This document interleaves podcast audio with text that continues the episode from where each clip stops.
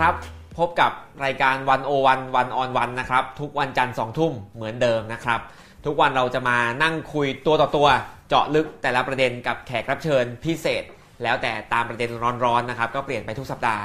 ช่วงนี้ครับเราคุยกับคนรุ่นใหม่หลาย ๆ คนนะครับในเรื่องของการเมืองนะครับ คุยกับคุณธนาธรจึงรุ่งเรืองกิจมาแล้ว คุยกับคุณฟัวดี้พิศวรรณมาแล้ว วันนี้เรามีแขกรับเชิญท่านหนึ่ง ซึ่งเป็นตัวละครหลักที่มีบทบาทสำคัญพอสมควรในช่วงการเมืองปัจจุบันนะครับ แล้วก็เป็นคนหนึ่งที่ออกมาเคลื่อนไหวทางการเมืองอย่างต่อเนื่อง มาตลอดในยุคของคอสช แม้ว่าการเคลื่อนไหวจะทำได้ยากก็ตามนะครับ ก็มาคุยกับอ่าคนหลักในกลุ่มคนอยากเลือกตั้งนะครับ คุณรังสิมันต์โรมนะครับ สวัสดีครับ สวัสดีครับ สวัสดีครับ สวัสดีครับ ก็วันนี้คงคุยกันหลายประเด็นหน่อยนะครับครับผมอ่าทั้งเรื่อง จะเราจะรู้จักโรมให้มากขึ้นนะครับอาอย่างเช่นโรมเนี่ยเขาเรียกกันว่าโรมโรมจริง ๆ แล้วคุณรังสิมันต์โรมนะชื่อรังสิมันต์นะครับโรมเป็นนามสกุล แต่ว่าเพื่อนๆส่วนใหญ่เรียกกันว่าโรมนะครับเราก็ขอขออนุญาตเรียกว่าโรมด้วยแล้วกันครับผมนะครับเพราะว่าอ่าสังคมรู้จักชื่อนี้กันแล้วนะครับก็คงจะคุยลงเรื่องราวส่วนตัวอื่นๆด้วย แล้วก็คุยเรื่องการเมืองคุยเรื่องสถานะการเคลื่อนไหวปัจจุบันด้วยนะครับได้ครับก็อ่าแนะนำโรมให้เรารู้จัก มากขึ้นหน่อยว่าโรมตอนนี้จริง ๆ แล้วเป็นใครทำอะไรอยู่อานอกจากไอ้บทบาททางการเมืองที่เห็นออกมาเคลื่อนไหวแล้วเนี่ยมีมีสถานะเป็นอะไรอยู่บ้างครับจริงๆผมยังเรียนอยู่ครับผมยังเรียนครับปริญญาโทนะฮะที่ธรรมศาสตร์นะครับก็เรียนสาขามหาชนนะฮะคณะนิติศาสตร์นะคครัรับบก็ยังเรียนอยู่นะฮะก็ยังอยู่ในช่วงของการเขียนวิทยานิพนธ์นะฮะอ่าซึ่งช่วงนี้อาจจะอาจจะเขียนได้น้อยนิดนึงนะฮะอาจฝากไปถึงอาจารย์ที่ปรึกษานะว่าเผื่อดูช่วงอยู่นี้ช่วงนี้ อาจจะเขียนได้น้อยนะครับ เพราะว่าอาจจะยุ่งกับเรื่องอื่นนะครับครับ แต่ว่าก็ยังเรียนนะครับ แล้วก็ก็หวังว่าจะจบภายในปีนี้นะครับอืมก็คือพูดง่ายๆ คือทำสามารถเสร็จวิทยานิพนธ์ภายในปีนี้นะครับนะครับ ก็อันนี้ยังเรียนอยู่นะฮะก็คือคุณโรมเนี่ยอ่าจบนิติศาสตร์ธรรมศาสตร์ใช่ปริญญาตรีมาก่อน ใช่ครับที่ธรรมศาสตร์นะครับคแล้ณะวก็เดียวกัน แล้วก็มาสมัครเรียนต่อปริญญาโทเลยใช่ฮะด้านมหาชนเนี่ยมันเรียนอะไรบ้างครับ โอ้เรียนหลายอย่างฮะก็คือหลักๆนะครับผมจะเรียนพวกรัฐธรรมนูญนะฮะเรียนเรื่องกฎหมายปกครองนะฮะแล้วก็อาจจะมีไปแซมๆพวกนิติปรัชญาอะไรพวกนี้ครับด้วยนะครับเพราะว่าเวลาเราพูดถึงนิติปรัชญานะฮะโหฟังคนบางคนบอกว่ามันน่าเบื่อมันปรัชญาอะไรเงี้ยแต่ว่าจริง ๆ พอเราเรียนนิติปรัชญาเนี่ยมันมันเหมือนเราเรียนมากกว่าไปกว่าแค่ตัวบทกฎหมาย แต่มันครับเรียนถึงปรัชญาความคิดวิธีการคิดของ ของกฎหมายกว่ามันจะเป็นกฎหมายฉบับหนึ่งฉบับหนึ่งเนี่ยมันมีอะไรที่มันเป็นแบ็กกราวน์เนี่ยที่มันย้อนกลับไปตั้งแต่สมัยกรีกโรมันเลยอ่าอ่าผมก็เรียนพวกนี้ด้วยนะครับครับ ซึ่งชอบอันนี้เป็นทางที่ชอบก็เลยมาผเรียมนชอบต่อผมทางนี้ผมเนาะเป็นคนที่สนใจเรื่องความคิดครับคือผมผมมีความสนใจเกี่ยวกับทางความคิดว่ากว่าจะเป็นสิ่งสิ่งหนึ่งเนี่ยมันมีอะไรที่มันเป็น background อยู่ เพราะว่าเราเราเห็นเนี่ยทุก ๆ เรื่องในสังคมนะมันไม่ใช่แค่เรื่องทางกฎหมาย แต่ว่า เวลาเราเห็นอะไรก็ตามเนี่ยมันจะเป็นเหมือนยอดภูเขาน้ำแข็งครับ แต่ไอ้ใต้ตรงภู กว่าจะเป็นยอดภูเขาเนี่ย มันอีกเยอะมาก ซึ่งตรงนี้คือ background ซึ่งซึ่งผมเนี่ยอยากรู้ตรงนี้เพื่อที่ว่าอืมถ้าเราเข้าใจในส่วนที่มันเป็นฐานรากเนี่ยเราจะเข้าใจว่าไอ้ยอดภูเขาน้ำแข็งมันมีความเป็นมายังไงครับนะฮะถามเรื่องปัจจุบันต่ออีกหน่อยอาปัจจุบันนี้เนี่ยยังเป็นนักศึกษาปริญญาโทอยู่ใช่ฮะครับผมแล้วทุกวันนี้เนี่ยมีรายได้เลี้ยงตัวเองจากไหนไหมครับ หลักๆนะครับคือคือต้องเข้าใจว่าครอบครัวผมนะครับคือผมเป็นคนภูเก็ตนะฮะแล้วก็ที่บ้านก็ไม่ได้มีฐานะยากจนนะคครัรับบ ทางที่บ้านจริงๆก็อยากให้เราเรียนให้จบอะไรด้วยซ้ำไปนะเขาจริงๆเขาอยากให้เราเรียนจบปริญญาเอกด้วยซ้ำนะฮะอืมเพราะว่าผมเองก็เคยคุยกับที่บ้านไว้คุยโดยเฉพาะกับคุณแม่นะว่าผมจริงๆผมอยากเป็นอาจารย์นะฮะอืมจริง ๆที่มาเรียนปริญญาโทนะฮะก็ก็เพราะว่าอยากเป็นอาจารย์นะครับอยากเป็นอาจารย์ที่มหาวิทยาลัยธรรมศาสตร์นี่แหละฮะแต่ว่าก็คือตอนนี้ก็อาจจะต้องดูกันอีกทีนึงเพราะดูเหมือนว่าผมก็จะติดพันกับกับการเมืองในในช่วงนี้นะครับเพราะเราครับรู้สึกว่า ในด้านหนึ่งเนี่ยเราอยากเห็นประเทศไทยมันสร้างความเปลี่ยนแปลงเออเกิดความเปลี่ยนแปลงขึ้นมานะครับดังนั้นตอนนี้เนี่ยก็คืออาจจะคิดโฟกัสไปที่สถานการณ์ปัจจุบันของตัวเองก็คือทำอย่างไรให้จบปริญญาโทครับไม่ได้จบง่ายๆอ่าแต่ว่าที่ส่วนจะเรียนที่ต่อผ่าเอมางหรือเปล่ายังไม่แน่ ก็ดูอีกทีหนึ่งแต่ว่าถ้าจะเรียนต่อปริญญาเอกปริญญาเอกนะครับผมก็อยากเรียนต่อที่ต่างประเทศอ่าผมเองก็ก็เหมือนกับหลายๆคนนะครับ คืออยากไปเรียนต่อปริญญาโทปริญญาเอกที่ต่างประเทศนะครับซึ่งที่ผ่านมานะครับที่บ้านก็ส่งนะฮะส่งเสียเลี้ยงดูนะฮะ แล้วก็เอ่ออาจจะมีรายได้เมื่อก่อนนะครับ ผมจะเป็นผู้ช่วยอาจารย์ที่มหาวิทยาลัยธรรมศาสตร์นะฮะก็ได้ก็อาจจะมีรายได้ตรงนั้นด้วยนะครับเป็นหลักครับก็อ่าท่อน้ำเลี้ยงหลัก ๆ ตอนนี้ก็คือที่บ้านนะครับ ใช่ครับภาษีอย่างไม่มีภาษีประชาชนนะฮะครับผ่านการเป็นผู้ช่วยอาจารย์นะฮะอ่าแล้วก็มีพอเงินพอกอนะเงิฮะนพอเขาก็คือ พ่อแม่พ่อกูกูพ่อกูแม่กูครับก็คือเป็นรับไปที่บ้านก่อนรับไปก่อนใช่ครับที่บ้านก็ช่วยเหลือตรงเพราะฉะนั้นก็ต้องมีภาระพอสมควรแหละที่จะต้องจบให้ได้ไม่งั้นเกรงใจพ่อแม่จ่ายค่าเทอใช่มไหมครับแพงมากครับ ผมครับถ้าเกิดว่าเอ่อคณะบดีดูรายการนี้อยู่ ขอร้องครับช่วยลดค่าหน่วยกิจสักทีหนึ่งแพงเหลือเกิน เป็นภาระกับนักศึกษาปริญญาโทนะครับใช่ครับอืมแล้วแล้วบทบาทบทบาทปัจจุบันนะแนะถ้าแนะนำอย่างเป็นทางการ ในการออกมาเคลื่อนไหวในนามกลุ่มคนอยากเลือกตั้งเนี่ยกลุ่มคนอยากเลือกตั้งคือใคร แล้วโรมมีบทบาทอะไรในนั้นครับจริง ๆ ก่อนจะมาเป็นกลุ่มคนอยากเลือกตั้งนะครับ ก็คือผมเองจะทำอยู่ในองค์กรที่ชื่อว่ากลุ่มฟื้นฟูประชาธิปไตยครับนะฮะซึ่งกลุ่มนี้ก็คือเป็นกลุ่มที่เราโฟกัสนะฮะในเรื่องเกี่ยวกับประชาธิปไตยนะฮะ เราเรามีความเป็นห่วงนะครับ เราอยากเห็นประประเทศไทยกลับมามีประชาธิปไตยอีกครั้งนะฮะดังนั้นกลุ่มตรงนี้จะเป็นกลุ่มที่ทำหน้าที่ในการโฟกัสจับตานะฮะแล้วก็ทำงานกับเครือข่ายภาคประชาชนอยู่ตลอดเวลานะครับครับเพื่อทำอย่างไรคิดอยู่ตลอดเวลาว่าจะทำยังไงให้ประเทศไทยกลับมามีประชาธิปไตยให้ได้นะครับ ดังนั้นผมจะอยู่ในกลุ่มนี้นะครับ ส่วนถามว่ากลุ่มคนอยากเลือกตั้งมายังไง มันเป็นเหมือนกับเป็นวาระพิเศษนะครับ เนื่องจากว่าหลังจากที่สนชนะครับผ่านกฎหมายฉบับหนึ่งนะฮะ ก็คือว่าเป็นพระราชบัญญัติประกอบรัฐธรรมนูญว่าด้วยการสรรหาสสนะฮะซึ่งพระราชบัญญัติการผ่านพระราชบัญญัตินี้นะครับได้ทำให้นะครับการเลือกตั้งเนี่ยเลื่อนออกไปอีก 90 วันนะฮะดังนั้นกลุ่มคนอยากเลือกเลือกตั้งเนี่ยจึงเป็นกลุ่มที่เรียกว่าออกมาเพื่อต่อต้านการเปลี่ยนแปลงตรงนี้นะครับโดยที่มีอีกหลาย ๆ กลุ่มที่มาจอยกันนะครับโดยอาจจะไม่ใช่แค่กลุ่มด้วยซ้ำนะฮะ คือเวลาเราอ่านข่าวเราจะเห็นว่ามันมีกลุ่มฟื้นฟูประชาธิปไตย กลุ่ม Startup People นะฮะแต่จริงๆเนี่ยมีอีกหลายคนที่อาจจะไม่ได้สังกัดกลุ่มอะไร แต่ว่าเขาก็มาเข้าร่วมนะครับเพราะเขารู้สึกว่าเขาอยากเห็นประเทศไทยนะครับมีมีประชาธิปไตยนะฮะเหมือนเป็นการรวมตัวกันหลวมๆหรือเปล่าหรือว่เฉพาะกิจเฉพาะกิจเฉพาะกิจก็คือเริ่มตั้งแต่มกราคมปีนี้ปี 61 ใช่ใช่เอ่อวันที่ 27ครับวันที่ 27 คืออันนั้นขงเป็นวันแรกเป็นวันแรกเลยครับนะครับแล้วเราก็ไม่ได้คุยกันแบบมานมนานนะฮะเพราะว่าตอนแรกเราเชื่อว่าการเลือกตั้งจะเกิดขึ้นในปลายปีนะฮะปรากฏว่ามันไม่มีใช่ไหมฮะครับแล้วแล้วผมถ้าผมจะไม่ผิดนะฮะเราเราเริ่มวันแรกคือวันเสาร์นะฮะครับกฎหมายเนี่ยผ่านวันน่าจะพุธหรือพฤหัสนะฮะดังนั้นเนี่ยเรามีเวลาไม่นานนะฮะมันเป็นการมันเป็นการเคลื่อนไหวอย่างฉับพลันนะคครัรับบจากการที่มันมีผ่านประเด็น เราก็หวังว่ากลุ่มนี้จะอยู่ไม่นานอ่า กลุ่มคนอยากเลือกตั้งจะอยู่ไม่นานนะฮะเพราะว่าเพราะว่ามันมีเลือกตั้งอ่ามัมันก็จะได้จบไปกลุ่มนี้ก็จะได้สลายไปได้สลายไปนะครับไม่ใช่โดนยุบไม่ใช่โดนอะไรใช่คือคือถึงที่สุดนะครับสิ่งที่เราต้องการมันไม่ใช่อะไรนะครับเราก็เรียกร้องแค่สิ่งพื้นฐานให้กับสังคมเท่านั้นเองนะครับทุกๆคนทุกๆคนจะได้สิ่งนี้นะครับนี่คือสิ่งพื้นฐานดังดังนั้นนะฮะเราก็หวังว่าภาระหน้าที่ตรงนี้ของเรานะฮะที่ที่เราพยายามเรียกร้องเนี่ยมันจะจบโดยเร็วที่สุด นะฮะกลุ่มนี้นี่มีโครงสร้างยังไง แล้วโรมถือว่ามีตำแหน่งอะไรในนั้นครับเราไม่มีตำแหน่งเลยฮะไม่มีตำแหน่งไม่เลมียตำแหน่งเราอย่างที่บอกคือเราไม่ได้ เราไม่คิดว่ามันจะนานครับใช่ไหมครับเราไม่ได้คิดว่าจะมันจะนาน คือถ้าเกิดว่ามันมีการเลือกตั้งเร็วมันก็จบเร็วใช่ไหมฮะดังนั้นโครงสร้างมันก็ไม่ได้อะไรมากเราก็แค่มานั่งคุยกัน แล้วเราก็เห็นตรงกันว่า อะไรคือสิ่งที่แต่ละคนรับกันได้ครับคือเวลาเราพูดถึงเรื่องการเลือกตั้งพูดยังไงมันก็ถูก พูดครับยังไงมันก็ มันก็ใช่อะคือมัน พูดยังไงทุกคนก็ได้ ดังนั้นนี่ผมรู้สึกว่าเรื่องเลือกตั้งมันเป็นเรื่องที่ที่เราหลายๆคนเนี่ยที่มารวมตัวกันตรงนี้ในในในฐานะในนามของกลุ่มคนเลือกตั้งเขาเห็นตรงกันแล้วเขารู้สึกว่าโอเค มันเป็นสิ่งพื้นฐานที่สามารถผลักให้สังคมเนี่ยรู้สึกว่าเขาน่าจะสังคมน่าจะเอาด้วยกับเรานะครับเรียนท่านผู้ชมทางบ้าน ว่าตอนนี้เราคุยกับคุณรังสิมันโรมอยู่นะครับ แล้วก็ถ้าใครที่มีคำถามอะไร ก็สามารถฝากเข้ามาได้ทางคอมเมนต์ใต้ไลฟ์นี้เลยนะครับคือเดี๋ยวสักพักนึงเนี่ยผมจะถามลงไปลึกขึ้นลึกขึ้นเกี่ยวกับ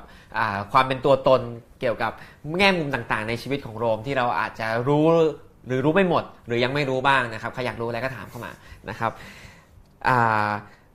รู้จักโรมในวันนี้แหละเล่าเล่าเรื่องโรมในอดีตให้ฟังหน่อยว่า คนอย่างโรมเนี่ยเติบโตมาอย่างไรทำไมถึงโตขึ้นมาแล้วเป็นคนที่มาสนใจการเมือง จนออกมาเคลื่อนไหวนำหน้าขบวนแบบนี้ครับผม คือจริงๆผมเป็นคนภูเก็ตนะครับครับผมเกิดที่ภูเก็ตนะครับ แล้วก็ใช้ชีวิตเติบโตอยู่ที่ภูเก็ตโดยตลอดนะครับ จริง ๆ เนี่ยถ้าถ้าสังถ้าเราบอกว่าสังคมคนใต้เนี่ย คือสังคมคนใต้มันเป็นสังคมที่ ผมว่าเขาเขาบ้าการเมืองมาโดยตลอดนะ คือผมยังจำได้เลยนะ วันวันที่ทักษิณเนี่ย ชนะครับเลือกตั้งครั้งแรกเนี่ยอืมผมยังฟังใช่ไหมผมคือคือแบบอารมณ์มันแบบ ตอนนั้นอายุเท่าไหร่โอ้ยผมน่าจะประถมไหมครับ เลขตัวเดียวอะครับอายุเลขตัวเดียวแล้ว แล้วผมก็เห็นแม่ผมเห็นยายผมเห็นเพื่อนบ้านเนี่ยเขาจับเขาคุยกันนะฮะเขาคุยกันเรื่องว่าเออทักษิณเนี่ยในตอนนั้นนะฮะเขาบอกว่าอืมอาจจะมีประวัติเรื่องของเขาเรียกว่าไงนะ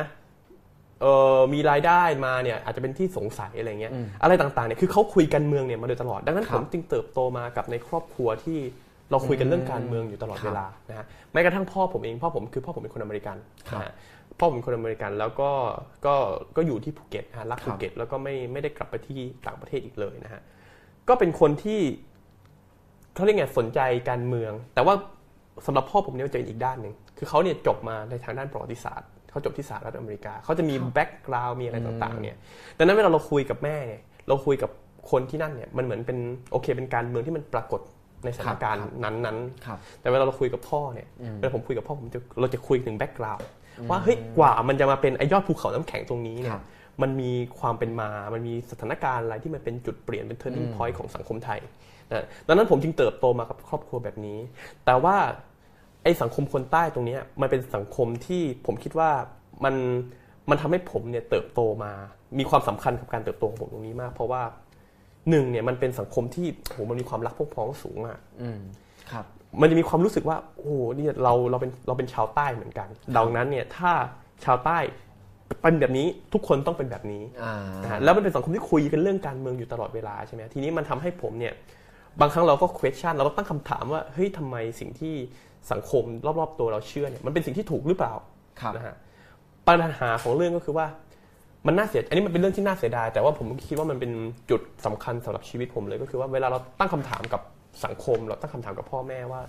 ไอ้สิ่งที่เราทำสิ่งที่เราเชื่อ สิ่งที่เราดูโทรทัศน์อยู่ทุก ๆ วันเนี่ยมันเป็นสิ่งที่ถูกต้องจริง ๆ หรือเปล่าครับ ปัญหาของเรื่องก็คือว่าเวลาผมตั้งคำถามแบบนี้เนี่ยคำตอบที่ได้เนี่ยมันจะไม่ใช่คำตอบจากสิ่งที่เราถาม แต่มันจะ แต่คำตอบมันจะมีลักษณะว่าคำถามของผมเนี่ยมันผิด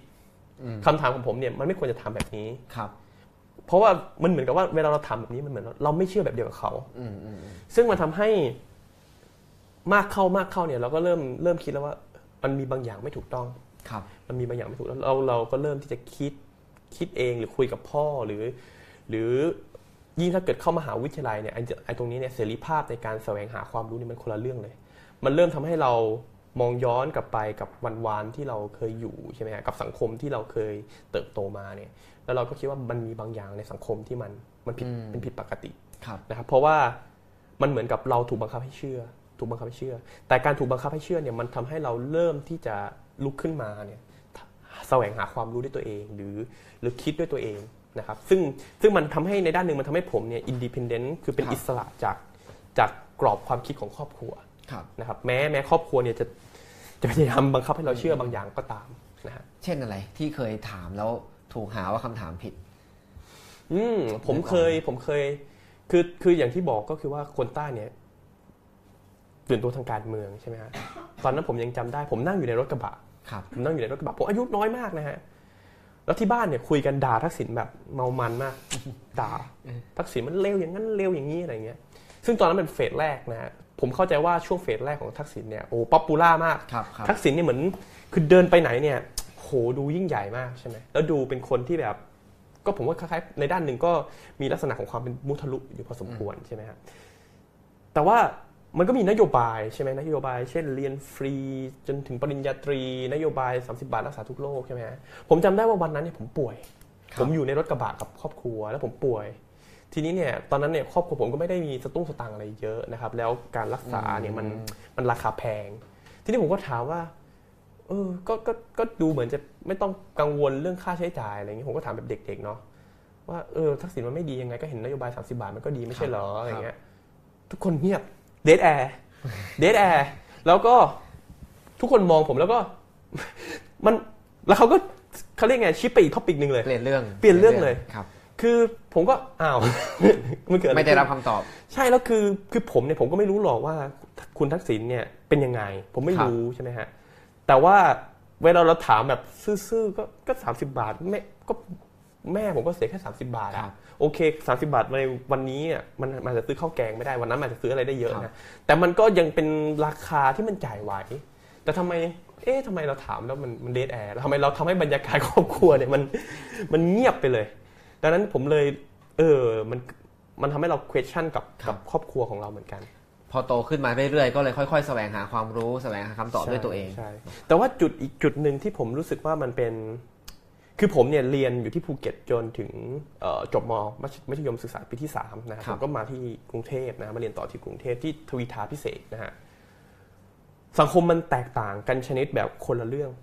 คือคคืรออบโดคยรัวสั่งให้เข้าครอบครัวสั่งให้เข้ากรุงเทพเหรอครับไม่ผมรู้สึกว่าผมผมมาของผมเองอ๋ออยากอยากมาคือในด้านหนึ่งเนี่ยผมเขาเรียกไงอันนี้ผมต้องขอบคุณแม่นะฮะครับคือคือเขาไม่ได้มากำหนดชีวิตเราเยอะอืมนะครับ อาจจะด้วยความที่ว่าเขาก็เอ่อ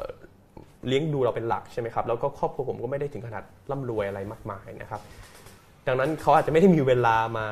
มามาดูแลอะไรเราเยอะ แต่ในด้านหนึ่งมันก็คือการให้อิสระกับผมอืมนะฮะครับผมก็รู้สึกว่าตอนนั้นภูเก็ต ผมรู้สึกว่าภูเก็ตมันมันเล็กเกินไปอืมคือลองคิดง่ายๆฮะผมดูโทรทัศน์อย่างเงี้ยมีรายการติวนั่น ติวนี่ติวนั่น ติวนี่ กรุงเทพหมดเลยอ่าผมเนี่ยก็เติบโตมาก็เหมือนกับเด็กทั่วไปก็กังวลเออเราจะเรียนต่อใช่ไหมเดี๋ยวเราอีกหน่อยอีกสามปีใช่ไหมเราก็ต้องเข้ามหาวิทยาลัยเราจะสู้กับคนอื่นได้ยังไง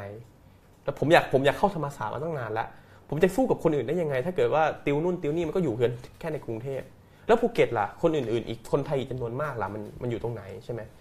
ทีนี้แต่ในยุคนั้นมันยังไม่มีออุมันยังไม่มีอะไรเข้ามาที่ภูเก็ตนะมันคือสถาบันอ๋ออูนี่คือโรงเรียนติว โรงเรียนติวเคมีอะเคโฆมีษณาให้เขาอีกอะต่อคือคือคือสถาบันติวชื่อดังต่างๆเนี่ยมันครับไม่มีครับในในภูเก็ตแล้วก็ ถ้าเราจะติวกันเนี่ยก็เป็นอาจารย์ท้องถิ่น ซึ่งบางครั้งเราก็รู้สึกว่าเออแล้วเราจะสู้กับเด็กกรุงเทพได้ไง ผมก็รู้สึกว่า งั้นผมไปไปไปเขาเรียกว่าไงไปขอแสวงหาโชคอืมที่แสวงโชคที่กรุงเทพดีกว่า ผมก็คุยแล้วก็ไปอยู่กับลุงนะฮะครับที่ที่กรุงเทพแล้วก็ ก็เลยก็เลยย้ายมาอยู่กรุงเทพมหานคร แล้วก็เรียนที่ทวีธาภิเศ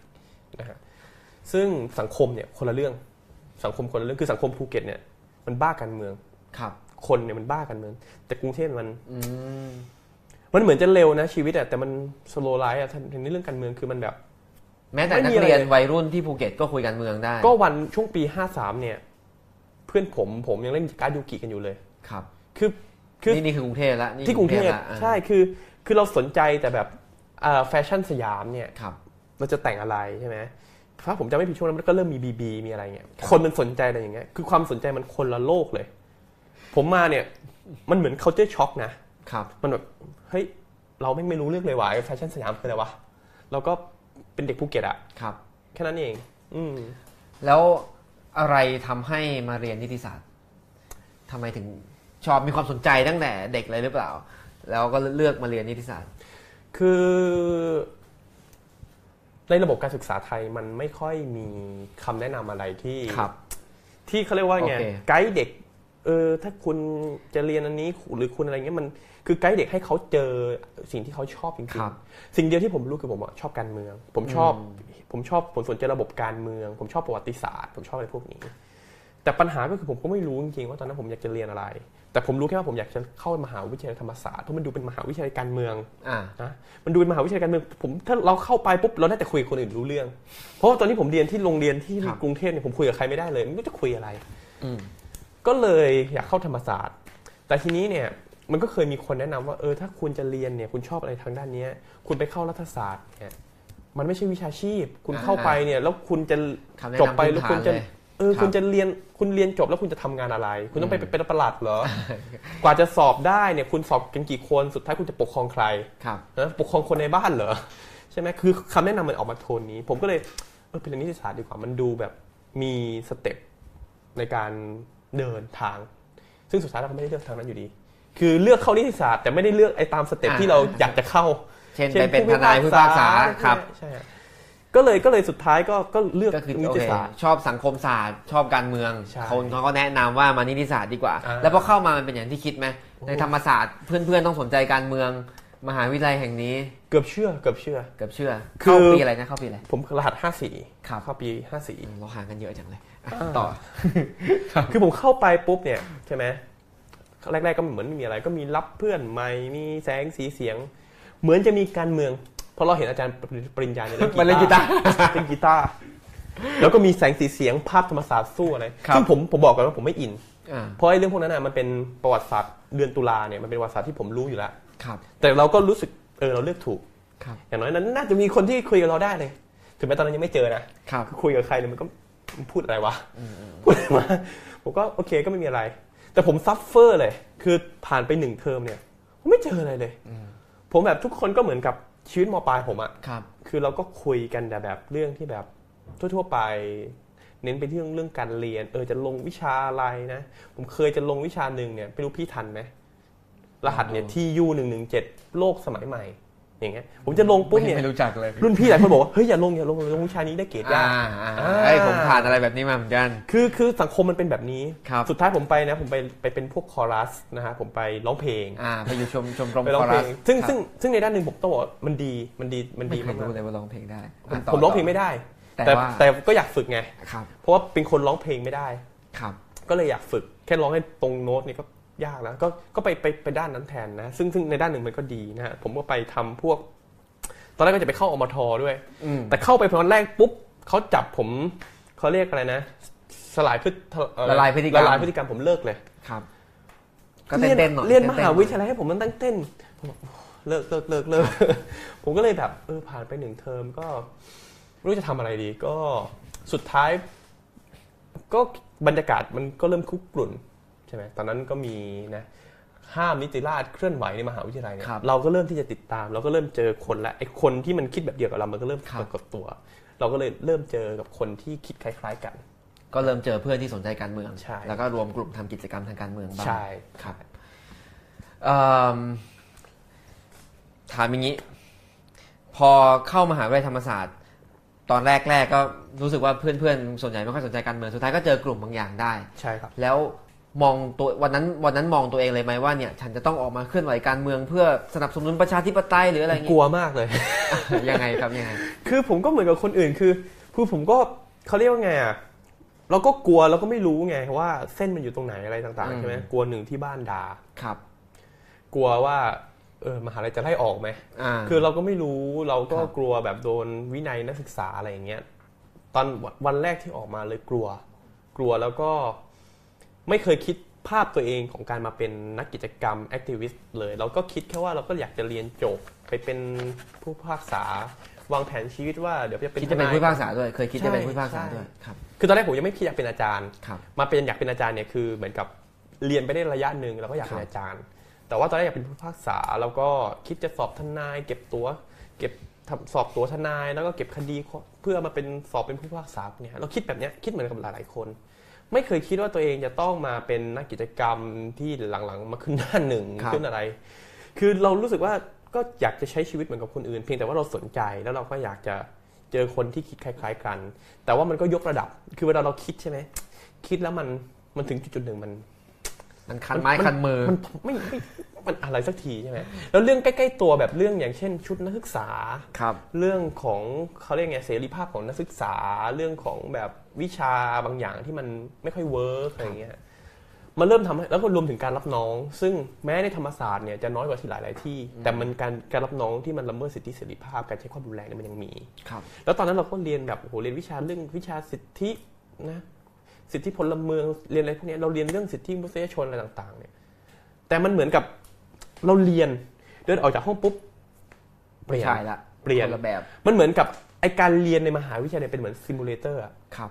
แต่ชีวิตจริงเนี่ยอีกอันหนึ่งอืมแล้วเราต้องแยกสมองอ๋ออย่างนี้นะนี่คือ simulator เหมือนเกมเป็นแค่เกม อันนี้ก็คือชีวิตจริงไม่แค่หนังสือไงหนังสือก็ท่องท่องๆไปสอบ สอบไป คล้ายๆ ROV อ่าคล้ายๆ ROV แต่ว่าเนี่ยจริงๆคือชีวิตจริงนะครับ ROV จริงเป็นแค่มันเหมือนกับเรียนนิติศาสตร์เนี่ยจำลองเป็น ROV ของของของชีวิตแค่นั้นเอง ซึ่งเราต้องแยกชีวิตออกมาให้ครับได้นะครับแต่ทีนี้เฮ้ยมันมันไม่ควรเป็นแค่เกมไง มันควรเอาสิ่งที่เราเรียนเนี่ยไปทำอะไรบางอย่าง คุยกับเพื่อน คุยกันคุยกัน ไม่ไหวละสักหน่อยครับสักหน่อยคราวนี้แต่มันไม่หน่อยไง มันมันไม่หน่อยเพราะว่าพอเราทำมันมีคนอีกมากเนี่ยที่เห็นเห็นด้วยกับเราเขาบอกเฮ้ยเอาด้วยอ่ามันก็เริ่มเติบโตเติบโตครับจากไอ้นิดๆหน่อยๆเนี่ยมันก็เริ่มชักตอนจะนั้นเยอะทำตอนนั้นชักจะเยทำในอะนาม ตอนนั้นก็ทำในนามชื่อกลุ่มธรรมเอ่อ ธรรมศาสตร์เสรีเพื่อประชาธิปไตยครับ LLTD อ่านนะครับก็ทำไปเรื่อยๆเรื่อยๆเรื่อยๆจากการเมืองในรั้วมหาวิทยาลัยนะฮะพวกชุดนักศึกษาพวกการรับน้องนะฮะก็เริ่มแล้วเป็นเรื่องของการวิพากษ์วิจารณ์นโยบายของรัฐนะครับ ออกมาไม่เห็นด้วยแสดงความไม่เห็นด้วยกับพรรคกับรัฐบาลนะครับตอนจนั้นนรัฐบาลอะไรที่ไม่เห็นด้วย ผมจะ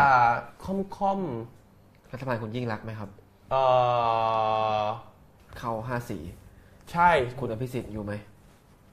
ผมรู้สึกผมทันคุณอภิสิทธิ์ช่วงอาจจะช่วงเปลี่ยนผ่าน ครับ อาจจะช่วงเปลี่ยนผ่าน แล้วก็น้ำท่วมอืมอะน่าจะคุณยิ่งรักษณ์ก่อนคุณยิ่งรักษณ์ละน่าจะคุณยิ่งรักษณ์ก่อน ครับ เพราะว่าผมเจอน้ำท่วมด้วย คือเอ่อเรียกว่าไง ก็ตรงเนี้ยคือสิ่งที่เราได้ได้เห็นการเมืองมันมันเป็นไป แล้วเราก็ในฐานะนักศึกษาบางทีเราก็อยากแสดงออกว่า เออนักศึกษาเขาคิดอย่างนี้ แต่ว่าผมเข้าใจว่าในช่วงนั้นเนี่ยนักศึกษาจะไม่มีความสำคัญกับกับการเมืองไทยเยอะนะครับ คนจะไปโฟกัสเรื่องนักการเมืองอะไรอย่างนี้ เราก็แสดงออกในฐานะที่ว่าโอเค เราเรียนมหาวิทยาลัยเนี่ยอะไรที่ควรจะเป็นประมาณนั้นนะครับ มาเรื่อยๆ เริ่มจากประเด็นมหาวิทยาลัยก่อน เริ่มเรื่องจากใกล้ตัวประเด็นสังคมก่อนอ่าขยายมาการเมืองปุ๊บจนมีรัฐประหาร 2557 ก็เริ่มออกมามากขึ้นใช่ไหม คือตอนตอนรัฐประหารเราก็คิดแค่ว่าเราก็คิดคล้ายๆเดิม คือเราก็คิดว่าเออเราอยากเราอยากจะแสดงจุดยืนว่าเราเราไม่เห็นด้วย ครับ แล้วทีเนี้ยถามว่าเฮ้ยทำไมเราออกมาล่าประหารเนี่ยมันมีมันมีอันหนึ่งที่คือผมเนี่ยเรียนกฎหมาย ครับ เวลาเราเรียนเราจะเห็นคำพิพากษาอันหนึ่งว่าถ้าถ้าประชาชนเนี่ยเห็นด้วยกับการรัฐประหารนั้นเนี่ยเขาก็เป็นรัฐบาลที่ชอบด้วยกฎหมายนะครับไอ้คำพิพากษานี้เป็นคำพิพากษาที่มีอิทธิพลต่อผมมากอืมเพราะว่า เราก็คิดว่างั้นเราก็ต่อต้านสิอืมถ้าประชาชนไม่เอาด้วยเนี่ยครับก็ไม่น่าจะเป็นรัฐบาลที่ชอบที่กฎหมาย วันนั้นก็เลยหลังจากวันที่ 22 พฤษภาวันที่ 23 ปุ๊บเดินขบวนเลยครับก็คิดกันแบบง่าย ๆ เลย รวมนักศึกษาเพื่อนๆกันใช่ไหมฮะรวมๆได้ประมาณน่าจะสัก 50 คนนะฮะเดินเดินขบวนจากมหาวิทยาลัยธรรมศาสตร์ไปอนุสาวรีย์ประชาธิปไตยครับเดินไปเรื่อยๆเนี่ยจาก 50กลายเป็นอืม300 แต่เดินไม่ถึงนะฮะเพราะตอนนั้นยังมีผู้ชุมนุมกลุ่มอื่นเนี่ยที่อยู่ตรงนั้นอยู่นะฮะเขาก็กลัวมันจะทะเลาะกันนะคครัรับบ ก็เลยก็เลยก็เลยหยุดตรงนั้นนะฮะแต่ว่านี่คือจุดเริ่มต้นว่าเออเราเราเราเราเรียนหนังสือมาใช่ไหมฮะเรา ผมคือผมไม่อยากให้สิ่งที่เราเรียนมามันเป็นแค่แค่แค่การเรียนในโลกจำลอง ซึ่งมันจะไม่มีวันเกิดขึ้นจริงในประเทศไทย ผมเราอยากเห็นโลกของความฝันที่เราเราเรียนเนี่ยเราอยากให้ประเทศไทยมันเป็นแบบนั้นครับเราเรียนบทเรียนจากต่างประเทศใช่ไหมฮะเราก็อยากเห็นประเทศไทยก็เป็นแบบนั้นได้ เรามีศักยภาพที่จะเป็น เราคนไทยมันไม่ได้โง่กว่าใครครับไม่ได้โง่กว่าชาติอื่น เราก็เป็นมนุษย์มีศักยภาพ ผมเลยรู้สึกว่าเออเราเรียนมาเราก็อยากเอาสิ่งที่เราเรียนมามาช่วยเหลือทำทำทำในสิ่งที่เราทำได้ ในฐานะที่เป็นฟันเฟืองเล็กๆของสังคม วันนี้ก็ยังคิดแบบนี้อยู่ยังคิดเชื่แบบนี้อยู่ยังคิดรับแบบนี้อยู่แต่ว่าพอมาถึงวันนี้เนี่ย ตั้งแต่รัฐประหารปี 57 เป็นต้นมา ออกมาเคลื่อนไหวนู่นนี่สักพักก็ออกมาต่อต้านการรัฐประหาร เริ่มจากต่อต้านการรัฐประหารต่อต้านคอสช ต่อต้านการเคลื่อนไหวต่าง ๆ ของคอสช ถูกจับมาแล้วกี่ครั้งโดนมาแล้วกี่คดีเข้าคุกมาแล้วกี่รอบ จับเนี่ยไม่แน่ใจ เยอะ แต่ถ้าจำนวนคดีเจ็ดคดีครับเจ็ดคดีแล้วก็ถ้าศาลตัดสินโทษสูงสุดครับ32 ปี หมายถึงรวมทั้งทุกคดี ทุกคดีถ้าสูงสุดนะครัฮะบครับจัดเต็มแม็กซ์นะครับจำคุก 32 ปี มากกว่าอายุตอนนี้ ผมจบมาเนี่ยผมใกล้เกษียณเลย ครับ ถ้าเกิดนโยบาย ถ้าเกิดพักตอนนู้น ถ้าเกิดสักรัฐบาลหนึ่งมีนโยบาย ให้เงินคนเกษียณเนี่ย ครับผมทำงานอีกแค่ตอนนี้ยี่ห้าสามสิบสองห้าสิบเจ็ดครับ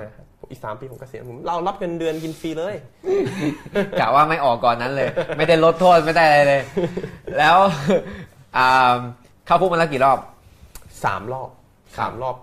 หลักๆเนี่ยคือสองแต่อีกครั้งหนึ่งไปปล่อยตัวในเรือนจเข้าไปแป๊บเดียวแล้วปล่อยออกมาำใช่ครับก็หนึ่งครับวันได้ประประกันหนึ่งวันใช่ครับครับผมอ่าที่บ้านว่ายังไง ตอนแรกๆเนี่ยเห็นเล่าเล่ามาเนี่ยเหมือนว่าที่บ้านเขาก็มีแนวคิดทางการเมืองเขาก็คุยการเมืองกัน แล้วก็คิดแบบคนใต้ใช่ไหมครับ ทีนี้ถ้าเราเข้าใจเนี่ยอ่าแบบเหมารวมไปนิดนึงก็คือคนใต้เขาก็จะไม่สนับสนุนอะไรที่ออกมาต่อต้านคอสช แบบนี้เท่าไหร่ใช่ไหมแล้วโดนจับก็บ่อย ต้องประกันตัวต้องเข้าคุกที่บ้านเป็นยังไงบ้างครับ ก็เขาเขาก็ยัเป็นงให้ห่วงเขายังให้เงินเรียนถึงยังให้ยังให้ครับเขารู้ว่าถ้าเกิดไม่ให้เนี่ยจะแย่ยิ่งกว่าครับ คือคือที่บ้านนะครับเขาก็คือพอคนเป็นพ่อเป็นแม่เนาะเขาครัก็บเป็นห่วงนะครับ อย่างแม่เขาก็จะบอกเขาก็เสียใจคืออืมคือเรื่องการเมืองคือเขาเข้าใจเรานะครับว่า เราเราสู้เพื่ออะไรนะครับ ถึงแม้โอเค สิ่งแวดล้อมของเขามันจะเป็นอีกแบบหนึ่งเขาจะตั้งคำถามกับเราบ้างใช่ไหมฮะแต่จริง ๆ ลึกๆ แล้วเขาก็รู้ดีว่าไอ้เงินที่เราใช้ชีวิตประจำวันเนี่ยมันมาจากไหนนะฮะดังนั้นเขาก็จะรู้ดีว่าจริงๆเราเราเนี่ยเราเราทำสิ่งเหล่านี้ไปเราทำครับเพราะว่าเราบริสุทธิ์ใจ เราอยากเห็นประเทศไทยมันแบบนั้นครับเพียงแต่ว่าปัญหาก็คือว่าเขาเองก็อาจจะด้วยความกังวลต่างๆเขาก็เสียใจเสียใจที่คือคือเสียใจไม่ใช่ผิดหวังนะฮะกับเรา แต่เสียใจคือเป็นห่วงร้องไห้นะฮะก็วันวันที่วันที่ผมต้องไปอยู่ในเรือนจำเนี่ยโอ้โหครับที่บ้านก็เสียใจมากนะครับ คือร้องนอนร้องไห้นะฮะซึ่งซึ่ง แต่ว่าพอพอออกมาเราก็คุยกันนะครับเขาก็ถามว่าเออหยุดได้ไหมใช่ไหมครับผมก็ผมก็บอกว่า คือผมเรียกแม่ผมว่าผมเรียกแม่ว่ามามีนะฮะก็บอกมามีคือถึงที่สุดเนี่ย ผมเนี่ยต้องอยู่กับ ประเทศเนี้ยอีกนานครับเราเราจะอยู่เราจะมีอนาคตแบบไหน ถ้าถ้าเราไม่ทำอะไรในวันนี้ ถ้าเราโอเคเรากลับบ้านเราใช้ชีวิตเหมือนกับไม่มีอะไรเกิดขึ้นใช่ไหมแล้วแล้วไอ้สิ่งที่เราเรียนมา คือในด้านหนึ่งเงินภาษีของประชาชนเนี่ยเขาก็มาทำให้เราถึงจุดนี้ เราจ่ายค่าเทอมก็จริงแต่เราไม่ได้จ่ายในทั้งหมดที่มันเป็นความครับจริง รู้สึกทำใจไม่ได้ ผมบอกว่าผมบอกให้ผมทำรู้สึกทำใจไม่ได้ ถ้าเราต้องหยุดครับ ถ้าเราต้องหยุดแล้วเราเลือกที่จะหันหลังกับสิ่งที่เราเคยทำถึงที่สุดเนี่ยผมก็บอกว่าถึงที่สุดเนี่ยวันหนึ่งมามีเนี่ยไม่สามารถเลี้ยงภูไปได้ตลอดเวลาจำเป็นที่จะต้องอยู่กับสังคมวันเนี้ยครับแบบเนี้ยอีกนานซึ่งเราไม่รู้มันจะออกยังไง อย่างน้อยๆถ้าเราทำอะไรบางอย่างมันอาจจะเปลี่ยนก็ได้ ก็บอกแม่อย่างนี้ซึ่งซึ่งเขาก็เข้าใจ แต่ว่า มันก็ก็ความเป็นแม่เนาะเขาก็เป็นห่วงเขาก็อยากจะ ไม่อยากไม่มีใครอยากเห็นลูกถูกจับหรอกใช่ครับ แต่ว่าสุดท้ายเขาก็เคารพจุดยืนของเรา แล้วก็ให้เราทำกิจกรรมต่อไป คือผมผมคิดว่าเออเขาเรียกไงเหมือนวัฒนธรรมในบ้านผมเนี่ยมัน ถึงที่สุดถ้าใครตัดสินใจยังไงเนี่ย ก็ก็ทำก็ไปครับ อาจจะไม่ใช่ไม่รู้เรียกว่าเขาลบได้ไหมนะครับ แต่ว่ามันเป็นเรื่องที่ ที่ถึงที่สุดอะครับคนที่ต้องรับผลของการตัดสินใจเนี่ยมันคือตัวเรา ครับ มันคือตัวเราดังนั้นเนี่ยคนในบ้านเขาอาจจะได้ให้แค่คำแนะนำอะไรเงี้ยแต่ถึงที่สุดผลของการตัดสินใจอะไรก็แล้วแต่นะครับ มันก็อยู่ที่ที่เรา ซึ่งซึ่งผมคิดว่าวันเนี้ยผมผมโตพอที่ผมจะยอมรับผลที่ผมตัดสินใจ แล้วผมไม่เคยเสียใจกับสิ่งที่ผมได้ทำลงไป ครับ มันเป็นสิ่งที่ดีที่สุดแล้วในสถานการณ์นั้นครับ เข้าคุกไปแล้ว ยาวๆสองรอบใช่รอบละสิบสองวันๆใช่ใช่ไหมครับ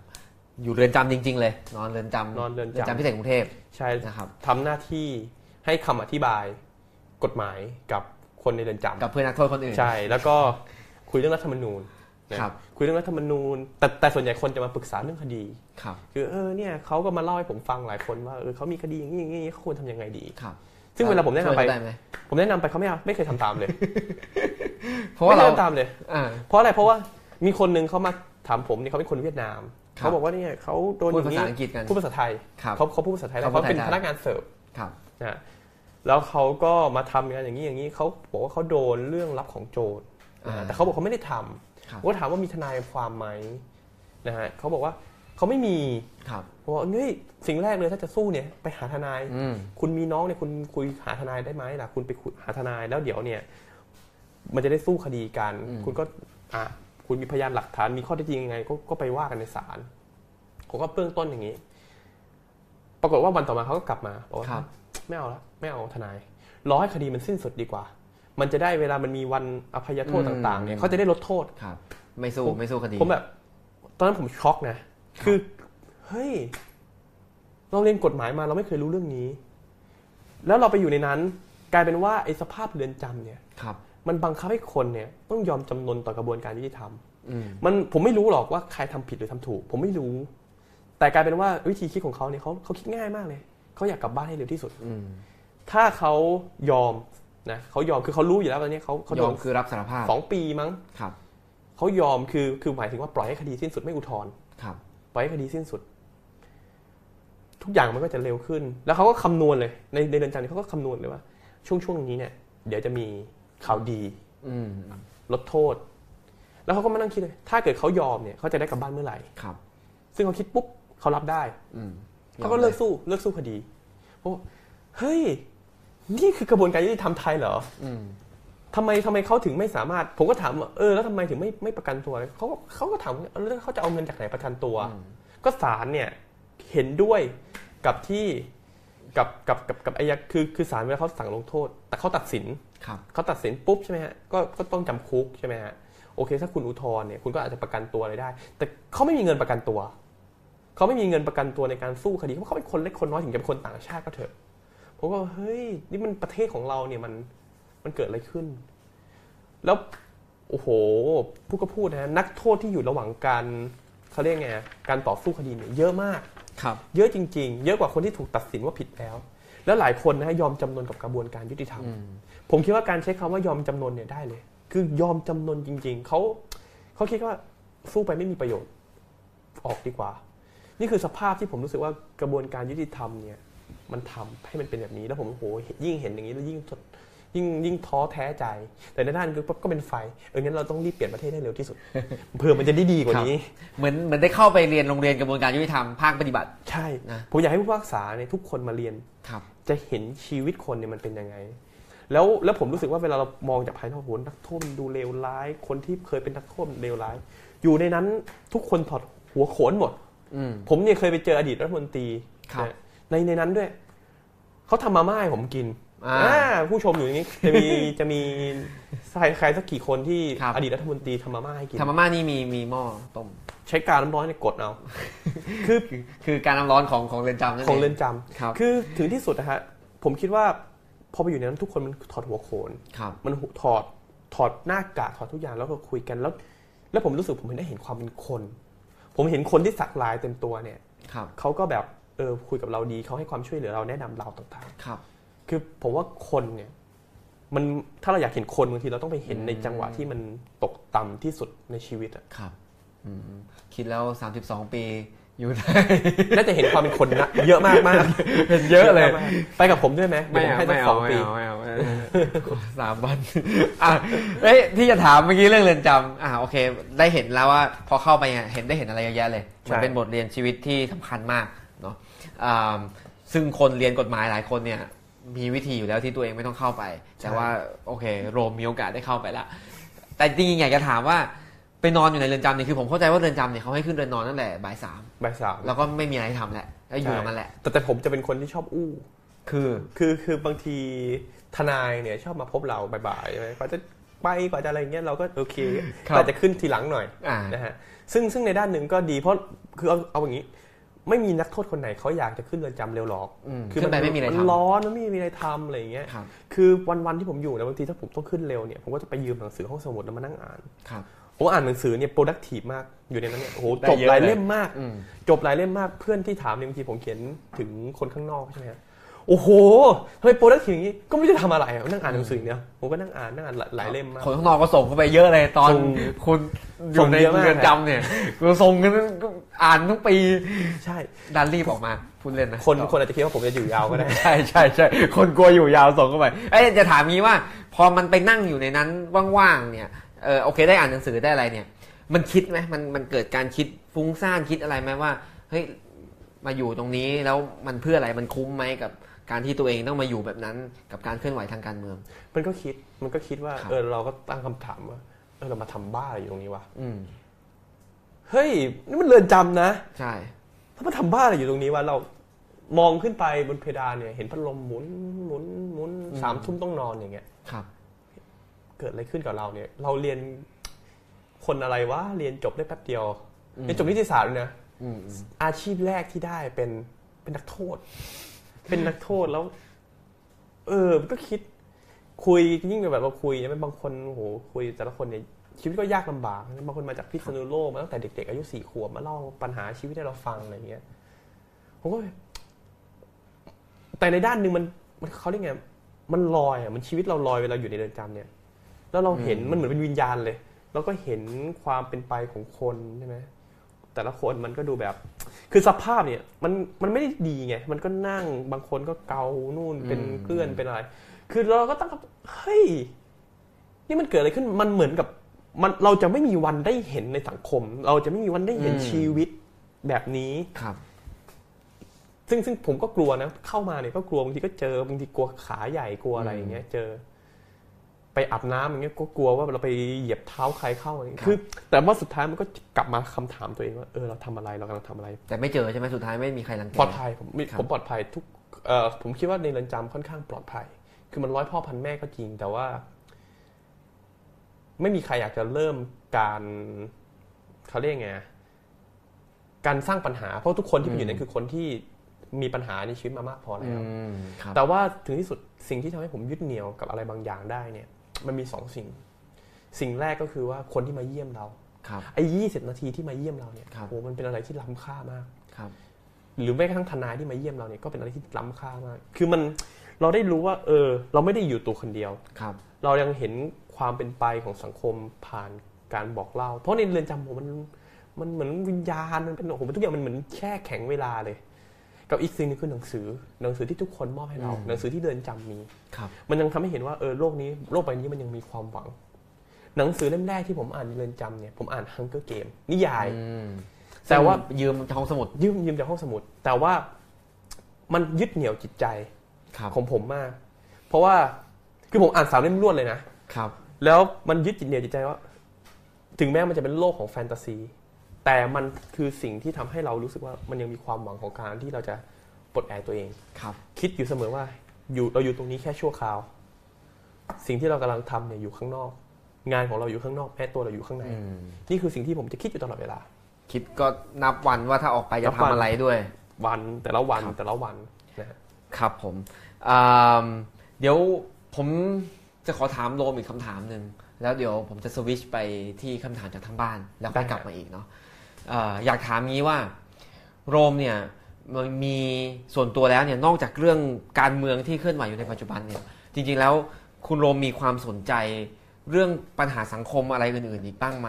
ซึ่งคำถามเนี่ยแปลอีกอย่างหนึ่งก็คือจะถามว่าจริง ๆ ถ้าการเมืองเราไม่ได้มีปัญหาไม่มีรัฐประหารอะไรการเมืองเราปกติเนี่ยวันนี้คุณโรมมีความฝันที่อยากจะทำอะไรอยู่ จริง ๆ ผมเป็นคนที่สนใจสองเรื่องนะแต่ว่าคนอาจจะไม่ค่อยรู้นะคือจริง ๆ เรื่องการศึกษากับเรื่อง คมนาคม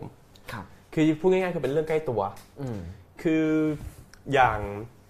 เวลาเราพูดถึงเรื่องการศึกษาใช่ไหมครับสิ่งหนึ่งที่ผมถามตัวเองเสมอเนี่ยทำไมผมมาอยู่กรุงเทพมลพิษก็เยอะรถก็ติด จะไปเรียนทั้งทีเนี่ยอะจากวันเนี้ยผมจากบ้านผมผมไปเรียนที่มหาวิทยาลัยท่าประจันทร์นะที่ธรรมศาสตร์ท่าประจันทร์เร็วที่สุดที่เป็นไปได้คือ 45 นาทีครับช้าที่สุดเนี่ยไม่รู้เมื่อไหร่ก็ไม่รู้ นานมากบ้านโซนไหนครับ ผมอยู่นนทบุรีครับ แต่เมื่อผมอยู่ภูเก็ตนะ ผมไปเรียนโรงเรียนผมใช้เวลาประมาณ 10 นาที 15 นาทีคำถามผมเลยคือทำไมผมมาอยู่ที่นี่ครับเหมือนที่ผมได้เล่าไปแล้วว่า อะไรก็ตามเนี่ย ที่เป็นเกี่ยวกับ ความรู้ความคิดการเตรียมตัวคนให้พร้อมเพื่อเข้ามหาวิทยาลัยเนี่ย มันอยู่ที่กรุงเทพหมด ซึ่งมันสะท้อนให้เห็นว่าทุกอย่างมันรวมศูนย์อยู่ที่นี่ครับ ผมเลยรู้สึกว่านี่คือเหตุผลที่ผมมาที่นี่อืมเพราะถ้าเกิดผมไม่มาที่นี่ผมจะไม่มีโอกาสครับ ผมไม่สามารถมั่นใจได้ว่าถ้าผมไม่มาเรียนที่กรุงเทพ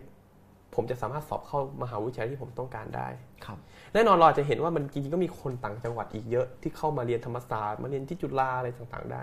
แต่ถามว่าถ้าเราคิดเป็นสัดส่วนเปอร์เซ็นต์ของจำนวน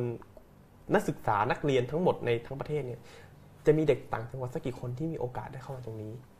แล้วถ้าเราคิดเป็นเปอร์เซ็นต์ของเด็กกรุงเทพที่เข้าได้ล่ะ มันคนละเรื่อง ดังนั้นผมเลยรู้สึกว่าเฮ้ยทำไมทำไมการศึกษามันจริงเป็นเรื่องของของโชคชะตาครับพูดง่าย ๆ ก็คือว่ามันมีเด็กจำนวนมากที่โชคร้ายที่เกิดที่ต่างจังหวัด ในขณะที่คนอีกจำนวนมากเนี่ยโชคดีที่ได้เกิดที่กรุงเทพสามารถไปติวนู่นนี่นั่นได้ ทั้งที่บางทีเศรษฐกิจทางการเงินก็อาจจะไม่ได้ต่างกันหรืออาจจะต่างกันด้วยนะ เพราะว่าอยู่กรุงเทพอาจจะอืมอืมอืมขั้นต่ำคุณอาจจะทำนู่นทำนี่ได้ได้มากกว่าและครัมีบเงินเดือนมากกว่าดังนั้นผมเลยรู้สึกว่า สิ่งเหล่านี้มันคือสิ่งที่สำหรับผมที่ผมตั้งคำถามกับตัวเองเสมอมันมันไม่แฟร์มันไม่แฟร์แต่ด้วยความที่ผมเปลี่ยนอะไรมันไม่ได้ในตอนแรกใช่ไหมผมก็เลยรู้สึกว่าโอเคงั้นเราก็มาอยู่ตรงนี้ อย่างน้อยๆก็ต้องเอาตัวเองให้รอดก่อนอืมเอาตัวเองให้รอดก่อน แล้วก็พยายามที่จะหวังว่าถ้าเราเปลี่ยนแปลงสังคมได้สังคมมันจะดีขึ้นนะครับ ความเหลื่อมล้ำทางการศึกษาเนาะใช่ครับ เป็นปัญหาใหญ่ครับผมผมคิดว่าคือแน่นอนไอ้ไอ้เรื่องหลักสูตรต่างๆเนี่ยมันมีปัญหาเยอะแยะมากมายแน่นอนใช่ไหมฮะเอาแค่ภาษาอังกฤษอย่างเงี้ยคนจบมหาวิทยาลัยเนี่ยคิดเป็นกี่เปอร์เซ็นต์ที่พูดภาษาอังกฤษได้ อืม ผมว่าน้อยมากนะครับ น้อยมากๆ คือ พอเราพูดภาษาอังกฤษไม่ได้เนี่ยไอ้กุญแจที่เราจะเข้าถึงโลกภายนอกเนี่ยมันมันหายไปเลย อืม คุณต้องคิดว่าคนไทยมี 60นะ65 ล้านคนใช่ไหมคนพูดภาษาอังกฤษกี่ล้านคน แล้วคนที่พูดภาษาอังกฤษได้เนี่ยที่ไม่ใช่ native เนี่ยอีกกี่ล้านคน เขาสร้างสรรค์ผลงานต่างๆเนี่ยเท่าไหร่ดังนั้นโลกกระทัดของไทยมันจึงแคบมาก ถ้าเทียบกับโลกภาษาอังกฤษ ดังนั้นผมคิดว่าถ้าเราไม่สามารถพูดภาษาอังกฤษได้เนี่ยไอ้กุญแจตรงเนี้ยที่จะเป็นสะพานเชื่อมเนี่ยมันก็จะไม่มีครับดังนั้นแน่นอนในเชิงในเชิงระบบการศึกษาไทยมันมีปัญหา แต่ส่วนตัวผมจะให้ความสำคัญเป็นเรื่องความเหลื่อมล้ำทางเศรษฐกิจอืมต่อเขาเรียกไงต่อการเข้าเรียนในการศึกษาเนี่ยของคนไทยครับ ของเด็กไทยมากกว่าครับนะครับอันนี้อันที่หนึ่งที่ผมสนใจนะฮะอันที่สองที่ผมสนใจคือผมจะไปสนใจเรื่องคมนาคมนะฮะผมเข้าใจว่าช่วงหนึ่งเนี่ยคนไทยก็โหตื่นตัวเรื่องคมนาคมมากนะเราอยากมีรถไฟความเร็วสูงอะไรต่างๆ ซึ่งไอ้ความตื่นตัวตรงเนี้ยยังมีผลมาถึงปัจจุบันครับเพราะเราจะเห็นว่ารัฐบาลปัจจุบันเนี่ยก็พยายามที่จะสร้างรถไฟความเร็วสูงนะถึงแม้จะเป็นจีนก็ตามนะฮะแล้วสามแล้วอาจจะน้อยนิดนึงนะสามจุดห้ากิโลเมตรนะซึ่งผมคงไม่ได้ใช้ แต่ว่า ผมก็มีความฝันว่า คือผมเนี่ยมาจากภูเก็ต จะเห็นว่าภูเก็ตมันมีความสำคัญกับผมผมมากใช่ ผมมาจากภูเก็ต ถ้าผมจะไปไปกลับบ้านเนี่ยอ่าผมไปได้สองทางครับคือหนึ่งจริงๆสามคือหนึ่งคือทางรถรถธรรมดาเนี่ยขับไปสิบสองชั่วโมงครับถ้านั่งรถทัวร์นี่สิบสองชั่วโมงครับนะฮะจ่ายน่าจะประมาณ700บาทนะฮะ ถ้า VIP ก็จะ900อ่ารู้รู้สองสองคือเครื่องบินสามเนี่ยครับคือเรือ ครับ แต่เรือคงไม่มีใครใช้แล้วครับเขาอาจจะต้องเรือสำราญอ้อม คือตอนเนี้ยคือมันมันถามว่ามันเกิดอะไรขึ้น เฮ้ย แต่ทางกลับกันถ้าเราเทียบกับเชียงใหม่ เราไปรถไฟได้อืมเราไปเครื่องบินได้ครับเราไปรถได้ทำไมภูเก็ตไม่มีรถไฟวะ เฮ้ยเกาะเกาะนี้มันเป็นเกาะที่มัน อะไรวะ เราเป็นเกาะที่แม่ง สร้างภาษีให้กับประเทศนี้ตั้งเยอะทำไมเราไม่มีรถไฟ ผมเนี่ยเติบโตมาเนี่ยตอนเด็กเนี่ยเราเติบโตมากับความคิดว่าเราอยากเห็นภูเก็ตเนี่ยเป็นเกาะที่เขาเรียกไงเป็นเขตพัฒนาพิเศษเนี่ยเหมือนที่พัทยาเป็นเหมือนที่ฮ่องกงเป็น เหมือนที่อะไรแบบเนี้ยคือเป็นจังหวัดพิเศษที่เราเพราะเราเชื่อมั่นว่า ถ้าเราได้รับโอกาสเราจะพัฒนาตัวเองได้ครับ เราเชื่อว่าเรามีศักยภาพมากพอที่จะพัฒนาตัวเองได้ แต่ถึงที่สุดเนี่ย มันก็ไม่มีมันไม่มีรถไฟสักทีหนึ่งกลายเป็นว่าความคิดที่เราจะเห็นถ้าเราจะพูดถึงรถไฟในภูเก็ตคือรถไฟวิ่งรอบวิ่งวิ่งอ้อมอ้อมเกาะอืมวิ่งรอบเกาะซึ่งภูเก็ตเนี่ยถึงแม้มันจะเป็นจังหวัดที่มันเติบโตได้ด้วยตัวของมันเองเนี่ยในระดับที่สูงมาก แต่สุดท้ายเนี่ยเราจะไปได้ไกลกว่านั้น ถ้าเราสามารถเชื่อมกับพังงาได้ ถ้าเราเชื่อมกับพื้นที่อื่น ๆ ในจังหวัดอื่น ๆได้ แต่คำคำถามคือทำไมมันไม่ได้ ดังนั้นผมความฝันหนึ่งของผมที่ที่ผมเคยอยากอยากเห็นมาตลอดคือ ผมก็อยากเห็นจังหวัดของผมนี่เจริญครับผมอยากเห็นเออมันมีการพัฒนาการก่อสร้างอะไรต่างๆเนี่ยที่มันเอื้อต่อความเจริญของจังหวัดตัวเองด้วยเหมือนกันครับพูดง่ายๆคือผมเองก็อยากจะอยากจะกลับบ้านเหมือนที่คนอื่นอยากกลับบ้านได้อืมอืมนะครับครับ ฟังดูเป็นเรื่องการคมนาคมอ่าขนส่งสาธารณะที่จะใช่เข้าถึงจังหวัดต่างผมอยากให้ได้มันอย่างมีเท่าเทีกายรม กันกระจายนะครับอ่ากระจายความเจริญๆกระจายความเจริญ ทั้งเรื่องคมนาคมทั้งเรื่องการศึกษาเนี่ยเป็นเรื่องความเหลื่อมล้ำเรื่องการพัฒนาเนี่ยแหละใช่สองประเด็นนี้เนี่ยเกี่ยวกับการเมืองไหมเกี่ยวกับการที่ต้องเคลื่อนไหวทางการเมืองไหมผมคิดว่าทำทำไมผมถึงพูดเรื่องนี้น้อยทั้งที่ผมสนใจ เพราะผมรู้ว่าถ้าเราไม่พูดเรื่องที่ใหญ่กว่า เรื่องของสิทธิเสรีภาพครับไม่พูดเรื่องประชาธิปไตยเนี่ยไอ้สองเรื่องนี้มันไม่มีทางเกิดขึ้น อืม คำถามง่ายๆเนี่ยเอาแค่พูดวันเนี้ยครับผมเนี่ยเคยจะไปยื่นหนังสือรถไฟยื่นเรื่องตรวจสอบรถไฟจีนนะผมยังโดนจับเลยครับคือว่าง่ายๆคือเฮ้ยแค่อยากจะมีส่วนร่วมกับไอ้นโยบายรัฐเพราะมันกระทบต่อชีวิตประชาชนจำนวนมาก มันกระทบต่อความเหลื่อมล้ำทางเศรษฐกิจ ประชาชนเนี่ยเขาก็อยากจะได้ผลประโยชน์จากตรงนี้ครับเรายังพูดไม่ได้เลยแล้วเราจะแบบคิดแบบมาฝัน จะมีรถไฟความเร็วสูงได้ยังไง คือเราจะมีความฝันอะไรกับประเทศนี้ ถ้าประเทศนี้ คนไทยยังพูดไม่ได้ครับ ถ้าเขายังพูดถึงความต้องการของของตัวเองไม่ได้ ความฝันเราไม่มีทางมีหรอกฮะครับโอเคครับ เพราะฉะนั้นอ่าสิทธิเสรีภาพขั้นพื้นฐานเป็นรากฐานก่อนที่จะไปความฝันไปทำตามความฝันอื่น ๆ ที่ยังแน่นอนยังคงมีอยู่และยังคงไว้นะ แค่มีโอกาสได้คิดครับแค่มีโอกาสได้พูดสองสิ่งนี้ถ้าไม่มีนะฮะเราไม่มีอนาคตหรอกฮะครับผมซึ่งก็กำลังสู้อยู่ด้วยเพื่อให้ได้มานะครับ ไปคำถามจากทางบ้านกันดูเหมือนมีหลายคำถามเลยครับ คุณสุภวิทย์ถามว่า คุณโรมมองบทบาทคนรุ่นใหม่อย่างไรในการเลือกตั้งที่คาดว่าจะเกิดขึ้น และคุณโรมมองว่าสังคมไทยในอนาคตจะเป็นอย่างไรในสภาพการศึกษาที่ล้มเหลวอย่างมากในปัจจุบันโอ้คำถามยากคำถามจังเลยใหญ่ครับ คุณโลมมองบนปากเอ่อเอาคำถามแรกนี่คือผมครับก็จะสองคำสองคำถามสองคำถามะฮะเป็นสองคำถามคนรุ่นใหม่ในการอืมผมคิดว่าตอนนี้เรามี อาจจะไม่ตอบตอบไม่ตรงคำถามนะแต่พยายามตอบ ให้ตรง คือคนรุ่นใหม่เวลาเราพูดถึงคนรุ่นใหม่ตอนเนี้ยผมว่ามันเริ่มเข้าใจความบางอย่างเนี่ยที่ผิดมากๆ คือคนจะไปโฟกัสว่าคนรุ่นใหม่คือคนที่เหมือนเป็น new voter คือครับเพิ่งมีอายุยังน้อยๆนะฮะแต่แต่ผมคิดว่าในความเห็นผมเนี่ยเวลาเราพูดว่าคนรุ่นใหม่เนี่ยผมรู้สึกว่าคนรุ่นใหม่มันหมายถึงคนที่ไม่ใช่แค่ new voter เท่านั้น แต่คือคนที่มีระบบความคิดใหม่ ๆด้วยครับ ดังนั้นเนี่ยผมคิดว่าในการเลือกตั้งครั้งหน้าเนี่ยถ้าถามว่า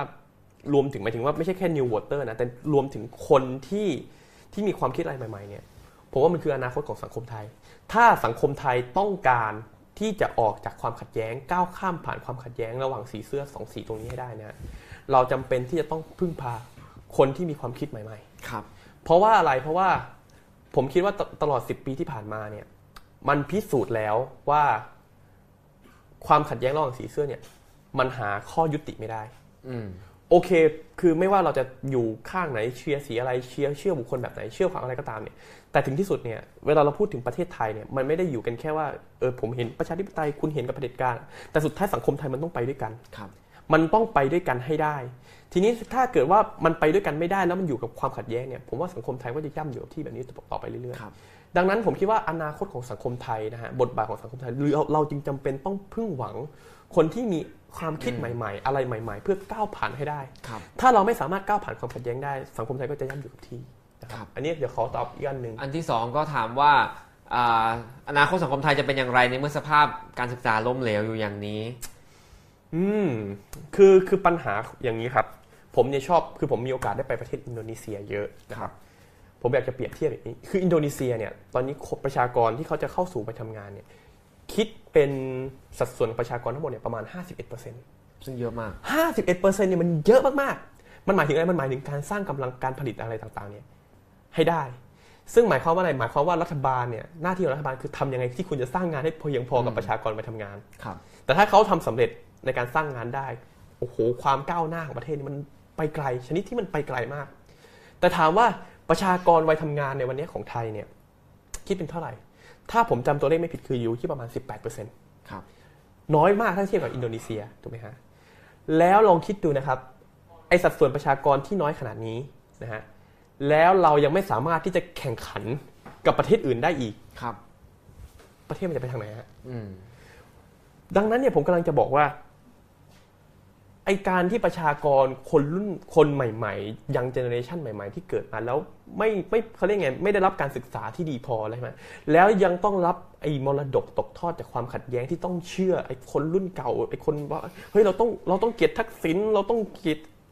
สนธิริมพักประชาธิปัตย์เป็นพักแมลงสาบพักเพื่อไทยมันคือควายแดง ถ้าเราต้องคิดอยู่อย่างนี้นะฮะโอ้โห มันไม่มีอนาคตหรอฮะประเทศนี้ไม่มีอนาคตแล้วบทบาทของคนรุ่นใหม่ นะฮะของคนของสังคมไทยเนี่ยมันมันจะอยู่กับอยู่กับที่เนี่ยไปอีกนานแสนนานนะฮะดังนั้นผมคิดว่าความท้าทายของวันนี้มันไม่ใช่แค่เรื่องของในเรื่องของประชากรคนทำงานที่จะน้อยลงในอนาคตนะแต่การศึกษาเราเนี่ยเราก็แข่งขันกับคนอื่นไม่ได้ครับนะฮะเอาแค่ภาษาอังกฤษนะครับผมว่าสัดส่วนคนที่พูดภาษาอังกฤษได้ในสังคมไทยโดยเฉพาะอย่างคนรุ่นใหม่ๆนะสู้ไม่ได้กับเพื่อนบ้านเลยอืมอินโดนีเซียเขาก็พูดอังกฤษได้เขา คือเขาเนี่ยมีจุดแข็งกว่าเรานะฮะ คือเขามีประชากร 260 ล้านครับมาเลเซียก็อีก 40 ล้าน หมายความว่าประชากรบนโลกที่พูดภาษามาลายูได้เนี่ย คือ 300 ล้านเขาพูดภาษาเดียวกัน คนไทย 65 ล้านใช่ไหมครับแล้วเขาเนี่ย ถ้าเทียบกับเรื่องการพูดภาษาอังกฤษเนี่ยเขาพูดได้มากกว่าประเทศไทย ครับ โอเคครับ ไปต่อคำถามต่อไป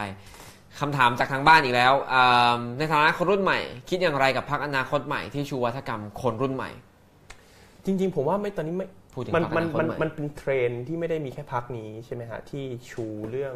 เรื่องของคนรุ่นใหม่ คนรุ่นใหม่เพราะว่าที่จะมาเป็นทางเลือกใหม่ ทุกคนพูด ผมว่ามันเป็นเทรนด์แล้วตอนนี้มันอาจจะคือคือผมคิดว่ามันเป็นเทรนด์คือใคร ๆก็มีอันเขาเรียกไงเริ่มพูดถึงคนใหม่ ๆ ที่จะมาเป็นคนนำครับพรรคใช่ไหมคครับผมอย่างอย่างพรรคประชาธิปัตย์เนี่ยผมก็เข้าใจว่าที่ผ่านมาจริงๆเขาก็ชูเรื่องความเป็นคนรุ่นใหม่อืมอะไรอย่างนี้มาเยอะนะความเป็นชนชั้นกลางความเป็นคนรุ่นใหม่ใช่ไหมฮะพรรคเพื่อไทยเราอาจจะไม่ค่อยเห็นนะฮะแต่ผมคิดว่า กระแสทิศทางเนี่ยอาจจะมาทางเนี้ยทีนี้ถ้าถามว่าผมขอคำถามอีกรอบนะฮะเคิดอย่างไรกับการชูวัฒกรรมคนรุ่นใหม่อย่างนี้เลยแล้วกัน คือ ผมผมคิดว่าไอการชูเนี่ยมันมันไม่พอ มันมันมันมันไม่ได้บอกอะไรเลย อืมครับมันอาจจะสร้างความหวังชั่ววูบให้กับสังคมที่รู้สึกว่า เออ มันดูเหมือนมีทางเลือกอะไรบางอย่าง แต่ถึงที่สุดนะฮะสังคมไทยเวลาเนี้ยมันต้องการอะไรมากกว่าแค่ วัฒกรรมคนรุ่นใหม่ครับ คือคืออย่างปัญหาของพัก พักพักเอ่ออนาคตใหม่เนี่ยคือแน่นอนผมเข้าใจว่าเขายังพูดอะไรได้ไม่เยอะนะครับแต่ผมคิดว่าอันหนึ่งสิ่งสิ่งที่เขาทำได้นี่คือเขาสามารถพูดถึงปัญหาได้ เขาสามารถพูดได้ว่าวันเนี้ยสังคมไทยมันมีปัญหาอะไร ซึ่งซึ่งเรายังไม่เห็น เรายังไม่เห็นนอกจาก ROV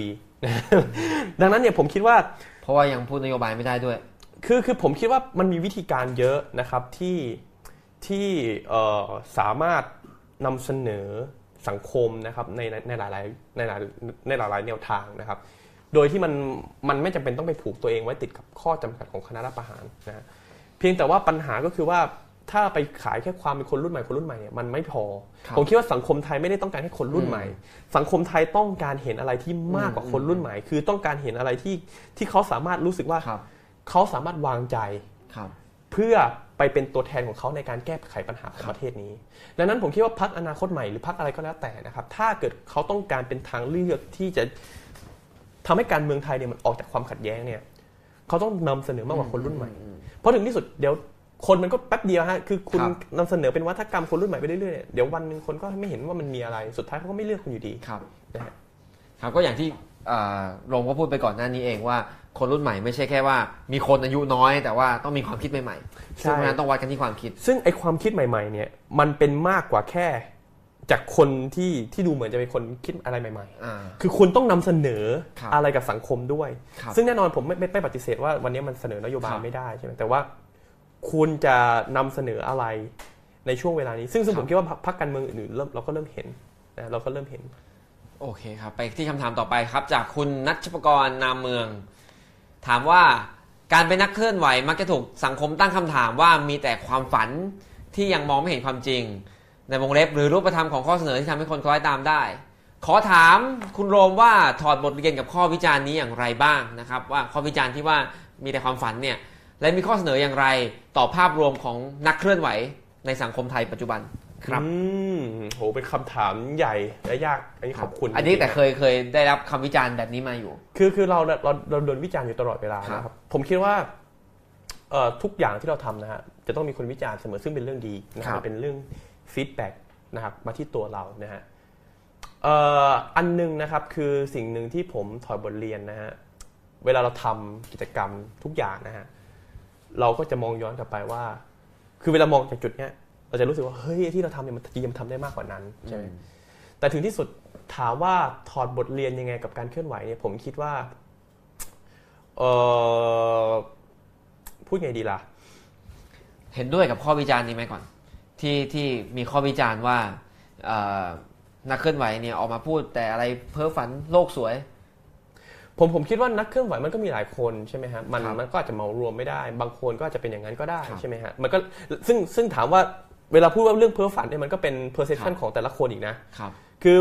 แล้วคนอะสมมติพี่เป๋าพูดอย่างเงี้ยครับเพราะว่าอย่างว่าพี่เพ้อฝันแต่อีกคนเนี่ยว่าพี่ไม่ได้เพ้อฝันมันก็เป็นความจริงอะมันก็เป็นเรื่องของแต่ละคน ดังนั้นถ้าถามว่า มันเป็นเรื่องเพ้อฝันมันมันก็อาจจะถูก แต่ว่า สิ่งหนึ่งที่เวลาเราพูดถึงนักเคลื่อนไหวหรือนักกิจกรรมเนี่ย เรากำลังทำให้เรื่องเพ้อฝันกลายเป็นเรื่องความเป็นจริงไง ครับ ใช่เราเวลาพูดเนี่ยผมดูนามธรรมใช่ไหมซึ่งบางคนอาจจะไม่สามารถพูดในลักษณะที่เป็นรูปธรรมได้ใช่ไหมบางคนเรียนรัฐศาสตร์หรือนิติศาสตร์เขาก็จะอยู่แต่เรื่องนามธรรม แต่ว่าสิ่งหนึ่งที่เรามาทำตรงนี้ก็เพราะเราอยากให้มันเกิดความเป็นจริง เราอยากให้ไอความฝัน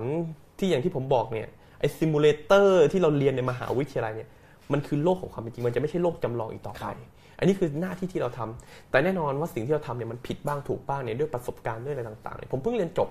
สามปีครับจะให้ผมพูดแบบทักษิณพูดแบบคุณอภิสิทธิ์เนี่ยมันก็ไม่มีทางที่มันจะเป็นไปได้ครับใช่ไหมครับความคิดความอ่านก็อาจจะยังสู้ไม่ได้ในหลาย ๆ เรื่องในทั้งยุทธศาสตร์ในเรื่องอะไร แต่ว่าสิ่งหนึ่งที่เรายังรู้ว่าอะไรสิ่งที่เราเหนือกว่า ไม่ใช่เหนือกว่าอาจจะสู้กับคนอื่น ๆ ได้เนี่ยคือเรารู้ว่าอะไรคือเรื่องที่มันถูกต้องครับ อย่างน้อยๆในทางกฎหมายในทางอะไรที่เราเรียนมาเนี่ยเรารู้ว่าอะไรคือสิ่งที่ถูกอะไรคือสิ่งที่ผิดนะฮะทีนี้ที่มาถามว่าเออแล้วเราถอดบทเรียนยังไง แน่นอน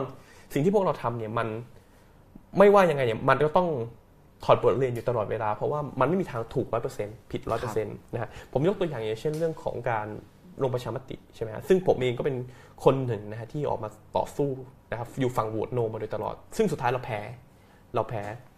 ดังนั้น เมื่อเราผ่านตรงนั้นมาเนี่ยเราก็ต้องคิดว่าเฮ้ยเราจะจะจะแพ้ตลอดไปไม่ได้ ถึงแม้จะมีคำพูดประมาณว่าเฮ้ยขอชนะแค่ครั้งเดียวแล้วทุกอย่างจบ แต่ว่าก็ตอนนี้ไอ้ครั้งนั้นยังไม่เกิดขึ้นสักทีหนึ่งเราก็ต้องคิดพยายามทำต่อไปนะฮะดังนั้นบทเรียนอันหนึงที่เราพยายามพยายามแก้ก็คือว่า เราต้องพยายามทำให้สังคมเนี่ยเข้ามานะฮะให้ได้ให้มาอยู่ร่วมกันให้ได้ ดังนั้นเนี่ยสิ่งหนึ่งที่เราถอดบทเรียนถ้าเกิดว่าทุกคนคนที่ติดตามผมติดตามหลายๆคนนะเราจะเห็นว่า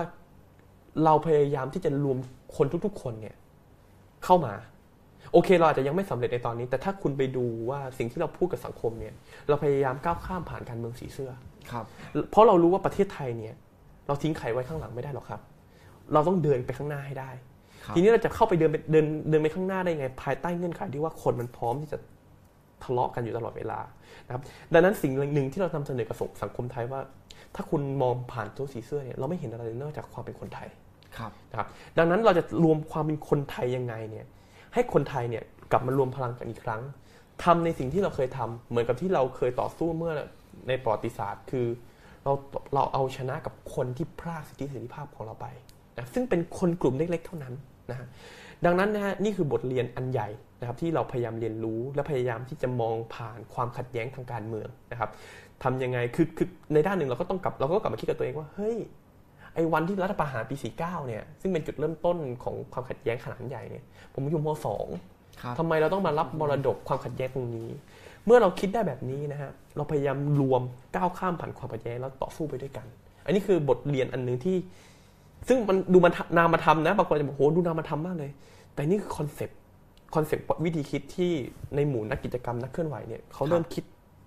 ก้าวข้ามผ่านความขัดแย้งทางการเมืองทางสีเสื้อไปแล้วนะฮะและนี่คือข้อเสนอต่อภาพรวมของนักเป็นข้อคเสลื่นอของตอบต่อนักการตอบต่อนักเคลื่อนไหวด้วยครับนะครับเราต้องก้าวผ่านความขัดแย้งให้ได้นะคครัรับบ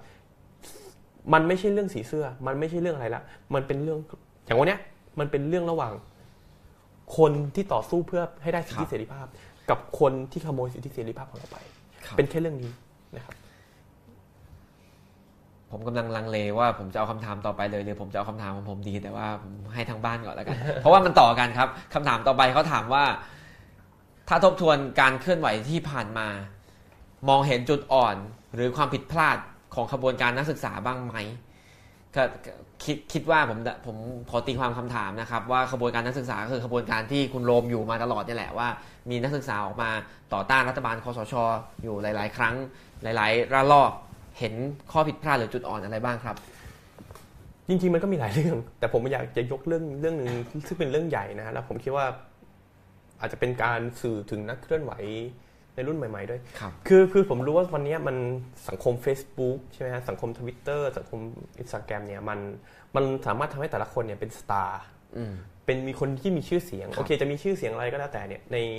อย่างน้อยๆในด้านการเมืองคุณก็กลายเป็นคนที่ชื่อมีชื่อเสียง ทีนี้หลายครั้งเนี่ยเราก็จะโพสเฟซบุ๊กใช่ไหมฮะโอ้โหโพสต์อย่างนั้นด่าคนนี้พูดแซะคนนั้นคนนี้ ซึ่งผมคิดว่าเรื่องนี้เป็นเรื่องใหญ่ของครับคนที่จะทำงานเคลื่อนไหว โดยเฉพาะนักศึกษานักกิจกรรมอะไรต่าง ๆ เพราะว่าในด้านหนึ่งเนี่ยไอการพูดอะไรแบบเนี้ยมันได้ทำลายความเป็นเพื่อนครับความเป็นเพื่อนร่วมอุดมการณ์ที่ต่อสู้เคียงข้างกัน นะครับแน่นอนมันอาจจะไม่ต้องถึงขนาดเรียกร้องความเป็นยูนิตี้อะไรขนาดนั้นนะครับเพราะสังคมวันนี้มันเป็นสังคมที่มีลักษณะของความเป็นปัจเจกชนเนี่ยสูง แต่การที่เราใช้ Facebook ในชนิดที่ไม่ได้สนใจอะไรเนี่ยคือแซะหรืออะไรก็แล้วแต่หรือโพสต์ด่าคนนู้นคนนี้ไปเนี่ยคือมันแซะกันเองใช่ไหมแซะกันเองหรือว่าแซะคนคือฝ่ายผตรมงข้ามเคยเคยได้ยินถึงขนาดอย่างนี้ว่า ก็เพราะทำอย่างนี้ไง ถึงไม่มีคนเข้าร่วมด้วยกับเราครับ คือคือบางครั้งเนี่ยเวลาเราพูดอะไรแบบ ประมาณเนี้ยหรือเราไปด่าอะไรขนาดเนี้ยแทนที่เราจะมานั่งคิดว่าเฮ้ยเราจะทำยังไงที่จะ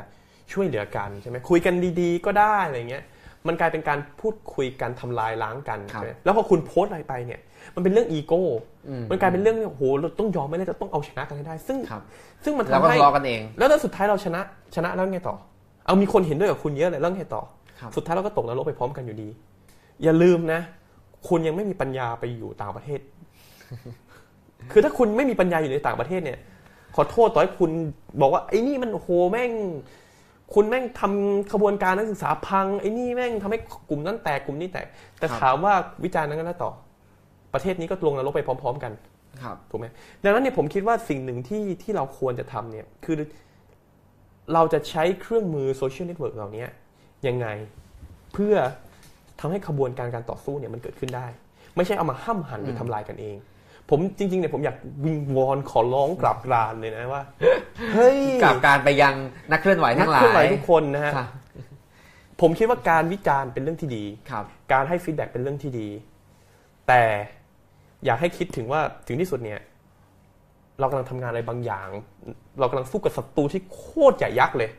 โคตรใหญ่ยักษ์เลย แล้วไม่รู้จะชนะยังไงด้วยนะ แต่ว่าเนี่ยอยากให้ใช้พวกเนี้ยแล้วคิดว่าเออเรากำลังทำภารกิจที่สำคัญมาก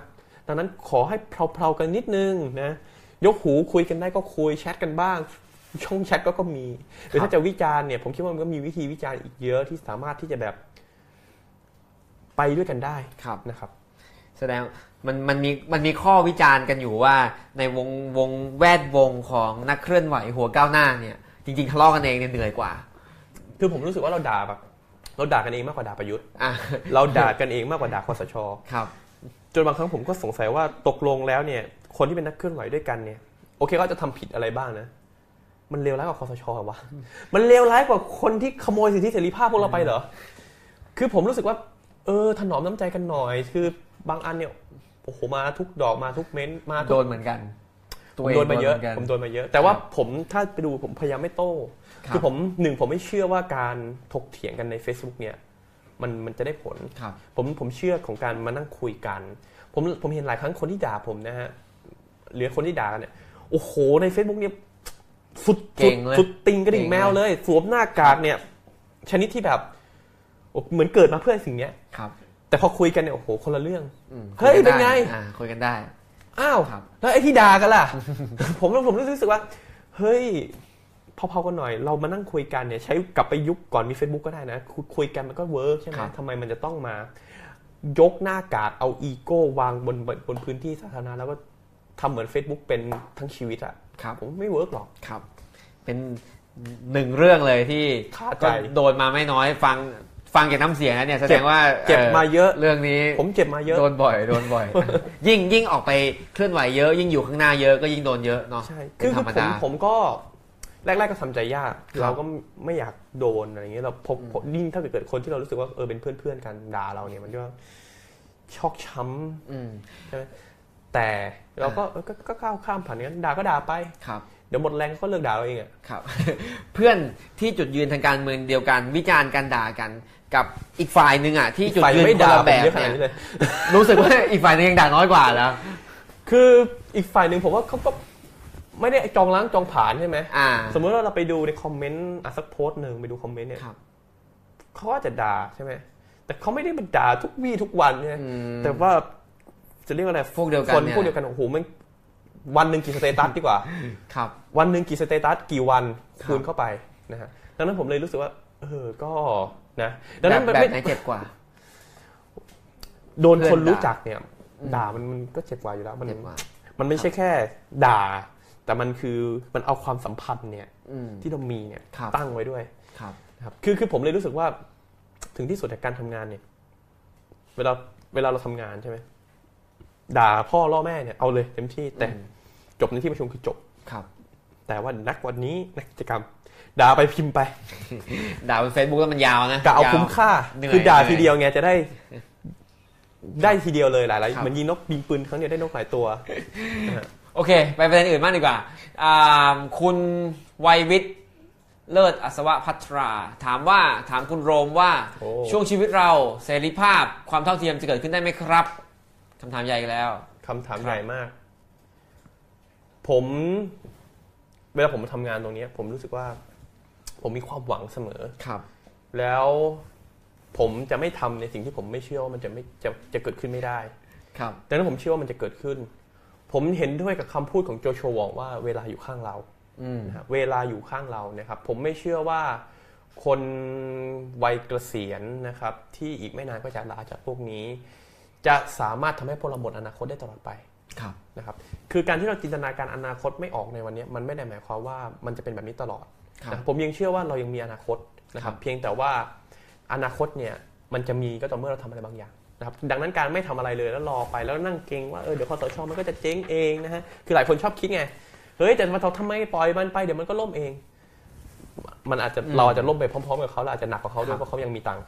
นะฮะแต่เราไม่มีอะไรครับนะดังนั้นผมผมคิดว่าถึงที่สุดนะฮะอนาคตยังอยู่ข้างเราแล้วก็ไอ้วันที่เป็นความฝันนะฮะที่ที่เราฝันฝันกันนะฮะผมว่ามันจะเป็นความจริงนะครับ อย่างน้อยๆนะฮะ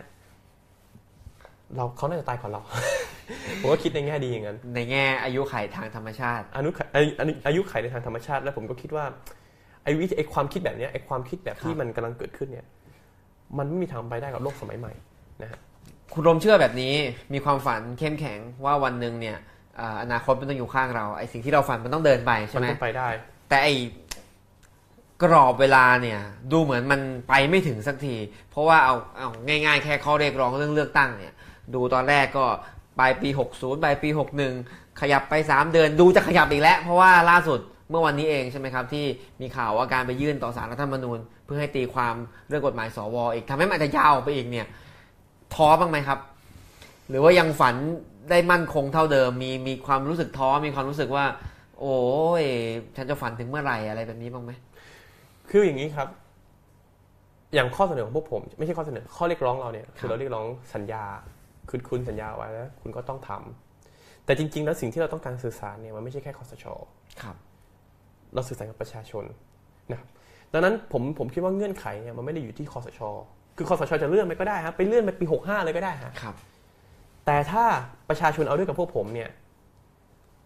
วันพรุ่งนี้ก็เลือกตั้งได้ อืมนะครับ เดือนหน้าก็เลือกตั้งได้ครับนะครับดังนั้นสำหรับพวกเรานะฮะตัวชี้วัดมันไม่ได้อยู่ที่คอสชครับมันไม่ได้อยู่ที่กองทัพ แต่มันอยู่ที่ประชาชนเนี่ยครับถ้าประชาชนเอาด้วย ผมเชื่อว่าเราจะทำได้นะครับเหมือนกับที่เราเคยทำมาแล้วในหลาย ๆ ครั้งในอดีตการ ถ้าคนรุ่นปู่รุ่นย่ารุ่นพ่อรุ่นแม่ทำได้ วันนี้เราก็ต้องทำได้นะครับ ผมคิดว่ามันอยู่ที่พวกเรานะครับ มันอยู่ที่คนไทยว่าคนไทยเนี่ยจะเอายังไงนะคครัรับบถ้าคนไทยพอแล้วครับเบื่อแล้วคุณประยุทธ์นะฮะก็ร่วมด้วยช่วยกันนะฮะครับสู้กันอนาคตเรามีแน่ งั้นเดี๋ยวขออนุญาตดึงกลับมาพูดถึงประเด็นเรื่องการเมืองในปัจจุบันบ้าง แล้วก็ข้อเรียกร้องที่กำลังทำอยู่เนาะอ่าผมผมตั้งข้อสังเกตข้อหนึ่งก่อนชวนคุยว่าอ่าเวลาคุณโรมจัดกิจกรรม หรือว่าออกมาเรียกร้องออกมาแสดงออกเดินขบวนนะครับ มีการชุมนุมทางการเมืองเนี่ยอ่าหลาย ๆ ครั้งเนี่ยก็จะเห็นว่าอ่าคุณโรมอาจจะเป็นคนถือไม้นำหรือมีเพื่อน เช่น มีคุณนิวอะไรอย่างนี้อายุไล่ๆกันใช่ไหมครับ แต่ว่าคนที่มาร่วมด้วยเนี่ย เป็นคนรุ่นเขาบางคนเขาเรียกว่าลุงลุงป้าป้าหรือพอดีเมื่อกี้คุณรอมพูดถึงว่าคนรุ่นที่เคยทำสำเร็จมาก่อน รุ่นที่เคยเดินขบวนขับไล่เผด็จการได้มาก่อนเนี่ย แล้วก็ผมผมเองเคยไปไปไปไปนั่งคุยกับลุงลุงป้าป้าบางคนที่ที่ธรรมศาสตร์เนี่ยแหละเขาก็เขาก็เล่าให้ฟังว่าเนี่ยเขาเนี่ยสู้มาตั้งแต่ 14 ตุลา 6 ตุลาก็สู้ เนี่ยวันเนี้ยน้องๆนักศึกษามานำเนี่ยเขาก็มาอีก คุณโรมมองปรากฏการณ์นี้ยังไงที่ คนที่อยู่บนถนนกับคุณโรมเนี่ยเป็นคนรุ่นเก่าทั้งนั้นเลยเป็นเป็นคนรุ่นที่สู้มาทั้งชีวิตอะ่ะแต่ว่าอ่าขณะที่คนที่ออกมานำคนที่ออกมาถือไม้อยู่ข้างหน้า ในวงเล็บโดนจับก่อนเนี่ย ก็เป็นคนรุ่นเด็กๆอย่างอย่างใช่คุณโรมคือคือผมคิดว่ามันมันมีหลายปัจจัยที่ทำให้เราเห็นลุงลุงป้าป้าออกมาสู้นะครับคือหนึ่งเนี่ยเราด้วยความที่เขามีประสบการณ์เขาเคยต่อสู้ เหมือนกับที่พี่พูดเลยว่าเขาเขาเคยสู้มาก่อน เขาจึงออกมาอีกครั้งนะครับ ดังนั้นเขาเขารู้ว่าว่ามันสามารถสู้ได้และมันสามารถเกิดขึ้นได้นะครับเขาเลยยังมีความหวังที่จะเห็นประเทศไทยเนี่ยเป็นประชาธิปไตยจริงๆนะครับเขาเลยออกมาครับแต่กับคนรุ่นใหม่นะฮะเราเราเรามีสิ่งแวดล้อมที่แตกต่าง ผมได้เรียนไปแล้วว่าคนที่จะเป็นประชากรในวัยทำงานเนี่ยอาจจะมีแค่ 18%ไม่ถึง 20%ด้วยซ้ำไปนะครับมันหมายความว่าเราเนี่ยมีคนที่อายุเยอะกว่าเนี่ยเยอะกว่ามากๆ นะครับแล้วสภาพสังคมปัจจุบันนะครับมันแตกต่างกับสภาพสังคมเมื่อเดือนตุลาเยอะเยอะมากๆนะครับอย่างแรกเลยนะครับคือคนในยุคปัจจุบันเนี่ยที่เหมือนดูทำงานประจำเหมือนดูเหมือนไม่มีเวลาให้ครอบครัวเนี่ย แต่ความเป็นจริงเขามีเวลาเนี่ยให้กับลูกเนี่ยเยอะมากนะอืมผมยกตัวอย่างง่ายๆนะฮะนะสมมติพี่เป๋ามีลูกนะ ถ้าวันหนึ่งมีนะฮะครับก็อาจจะไปรับไปส่งลูกถึงโรงเรียนนะฮะอะสมมติจากที่นี่ไปเรียนเป็นที่นี่ไปรับไปส่งนะฮะเช้าเย็นเวลาทำงานกับเวลา เลิกเรียนครับไปโรงเรียนเนี่ยใกล้ๆกันนะครับอย่างน้อยๆพี่เป๋ามีเวลาเนี่ยในการเทคแคร์ลูกตรงนี้นะครับในขณะที่คนในอดีตเนี่ยอาจจะไม่มีตรงนี้อืมคือจะไปเรียนก็ไปเรียนของเองนะอืมคืออืมจะให้ทำอะไรทำนาอะไรเงี้ยครับบ้านก็ไม่มีเงินจะซื้อรถอะไรด้วยซ้ำนะฮะดังนั้นเนี่ยลูกของพี่เนี่ยก็อาจจะไม่ได้เรียนเรียนรู้ชุมชนรอบๆเลยเขาอยู่กันยังไงเขาเป็นยังไง สิ่งที่รู้มีแค่สองอย่างครับ บ้านโรงเรียน บ้านโรงเรียน โรงเรียนก็อยากจะเจอคนใกล้ๆกัน นะครับไม่รับรู้ว่าสภาพสังคมมันมีความเหลื่อมล้ำอะไรนะครับพอจะเข้าเรียนมัธยมปลายอะต้องเลือกแล้ววิทย์คณิตศิลป์สังศิลป์คำนวณศิลป์ภาษาอะไรก็ว่าไป พี่เนี่ยจบปริญญาตรีครับอะจบปริญญาตรีทำงานเนี่ยก็มีประสบการณ์เยอะ ก็อาจจะมีเวลาก็บอกว่าเฮ้ยจะเอาจริงเหรอวะอ่ามันมีอนาคตเหรอวะไปเรียนนี่ดีกว่าให้เรียคำดีนู่กนว่าให้คำพูดนู่นนี่นั่นได้ ในขณะที่ถ้าเป็นรุ่นพ่อแม่พี่เนี่ยใครจะให้ครัคำบแนะนำไม่มีเป็นชาวนาครับ เป็นชาวนาหรือเต็มที่ก็แบบอาจจะมาจากเมืองจีนอะอืเพิ่งมาตั้งหลักได้อะไรอย่างคเงี้รัยบคำแนะนำไม่มีต้องคิดเองต้องตัดสินใจเองถูกไหมฮะแล้วเข้ามหาวิทยาลัยอะพี่ว่าเฮ้ยเรียนนิติศาสตร์ดีกว่าเนี่ยพี่ผมเองพ่อเนี่ยก็จบมานิติศาสตร์มาอะไรเงี้ยคนเป็นพ่อเป็นแม่ เป็นชาวนาจะเอาอะไรไปแนะนำคณะดังนั้นเราจะเห็นอะไร คนรุ่นหนึ่งเนี่ย ตัดสินใจเองทั้งชีวิตครับกับอีกคนคนหนึ่งเนี่ย ไม่เคยได้ตัดสินใจอะไรเองเลย ตัดสินใจได้มากที่สุดก็คือใช้ชีวิตประจำวัน เรียนพิเศษพ่อแม่ยังไม่เฝ้าเลยครับดังนั้นเนี่ยฮะสภาพสังคมในวันเนี้ยมันจึงต่างกัน คือพ่อแม่เนี่ยเข้ามา dominate ความคิดของคนเป็นของเด็กยัง generation รุ่นเนี่ยที่โตโตๆมาเท่าๆเราเนี่ยใช่หรือเด็กกว่าเราลงไปใช่นะคือเขาไม่มีโอกาสที่จะได้ตัดสินใจอะไรในชีวิตเยอะครับดังนั้นมันจึงไม่แปลกว่าถ้าเราต้องมาตัดสินใจในเรื่องที่สำคัญในเรื่องระดับชาติอย่างเงี้ยเรื่องเลือกตั้งเรื่องของการเรียกร้องสิทธิเสรีภาพทำไมวันนี้คนรุ่นใหม่ ๆเนี่ย ถึงไม่ค่อยออกมาครับนะครับเพราะเขาก็ไม่เคยตัดสินใจกระทั่งขนาดเรียนหนังสือยังไม่ได้ตัดสินใจใหญ่เลยครับใช่ไหมดังนั้นเราจึงได้เห็นรุ่นป้าๆรุ่นอะไรเงี้ยเข้ามา เพียงแต่ว่าถึงที่สุดจุดชี้ขาดเนี่ยของสังคมไทยเนี่ยมันอยู่ที่รุ่นใหม่ครับคือถ้าถ้าเด็กรุ่นใหม่ไม่ออกมาไม่ออกมาเคลื่อนไหวไม่ออกมาเรียกร้องสิ่งที่ตัวสิทธิของตัวเองเนี่ยเราก็จะอยู่สังคมแบบนี้ต่อไปเรื่อยครับๆนะครับดังนั้นหน้าที่งานของผมถึงแม้เราจะทำ เราจะถัดเวทีชุมนุมอะไรต่างๆ อาจจะมีคนป้าๆลุงๆเข้ามาเยอะนะครับ แต่สิ่งที่เราต้องการสื่อสารนะฮะถ้าเด็กรุ่นใหม่ได้มาฟังอาจจะเป็นภายหลังจากนี้ก็ได้นะฮะครับเราก็หวังว่าไอ้สิ่งที่เราพูดไปทั้งหมดเนี่ย มันจะทำให้เขาเนี่ย ตื่นตระหนักรู้หรือตื่นตัวทางการเมืองแล้วรู้สึกว่าต้องทำอะไรสักอย่างหนึ่งครับนะครับมันดังนั้นงานของพวกเราจึงเป็นงานระยะยาวที่ยาวอีกยาวนานมากนะครับยาวนานมากอีกแล้ว ครับผมฝันเมื่อกี้ก็คงไว้ยาวนานมาก เปลี่ยนประอันเทนี้ศก็มันก็ต้องใช้เวลานะครับครับ แต่ว่าเอาเป็นว่าคุณโรมก็สังเกตมีข้อมีข้อสังเกตนี้อยู่เหมือนกันว่าในขบวนการเคลื่อนไหวของคุณโรมเนี่ยหลาย ๆ ครั้งคนที่มาร่วมเนี่ยยังมีคนที่อายุน้อยเนี่ยมาร่วมไม่มากใช่ครับครับเนาะแต่ว่าส่วนใหญ่ยังเป็นคนรุ่นอายุมากอยู่ซึ่งแต่พูดอย่างหนึ่งครับอาจจะเป็นความหวังนะครับ เพราะว่าผมเชื่อมั่นจริง ๆ ว่าขั้นต่ำเลยนะครับ คนรุ่นผมลงไปเนี่ย ไม่มีใครเห็นด้วยกับการรับประหารครั้งนี้ อืม ไม่มีใครสามารถพูดได้ใแนวโน้มที่ส่วนใหญ่แล้วกัน ก็เป็นอาจจะพูดอย่างนั้น แต่ว่าไม่มีใครสามารถพูดในที่สาธารณะได้ว่าสนับสนุนรัฐประหารอ่าคือใครที่พูดได้เนี่ย คงพูดได้ยังไงอ่าคือคือไม่ผมไม่เคยเห็นเลย ผมไม่ครับเห็นยังไม่เคยคนรุ่นผมจนครับถึงรุ่นรุ่นที่ที่ผมเคยเคยทำงานด้วยหรือเคยหรือน้องๆนักศึกษาครับที่เข้าเรียนครับผมว่าไม่มีใครไม่มีใครสนับสนุนการรับประหารครั้งนี้หรอกฮะครับอ่า ก็นี่เป็นแนวโน้มในทางบวกในสายตาของคุณโรมใช่นะครับ ทีนี้มาคุยเรื่องปัจจุบันหน่อยอาข้อเรียกร้องล่าสุดเสาร์ที่แล้ว ไม่ใช่เสาร์ที่แล้วเสาร์ก่อนที่แล้วเสาร์ที่ 10 มีนาคมนะครับครับอาออกมาบอกว่าอะไรบ้างสามข้อแล้วมีความหมายว่าอย่างไร ข้อเรียกร้องของการทำงานในปัจจุบันครับ อย่างแรกนะครับเรายังชูว่าประเทศไทยสามารถเลือกตั้งภายในปีนี้ได้ครับ ทั้งในแง่ของกฎหมายนะครับ ในแง่ทางการเมืองเนี่ยเราทำได้แน่นอนนะครับ พฤศจิกายนสามารถมีเลือกตั้งได้ ถ้าคอสชทำสามารถทำได้แน่นอนครับอันนี้ที่หนึ่งอันที่สองนะครับคอสชเนี่ยออกมาพูดแล้วว่าจะมีเลือกตั้งครับโอเค ถึงแม้จะบอกว่าเป็นเดือนกุมภา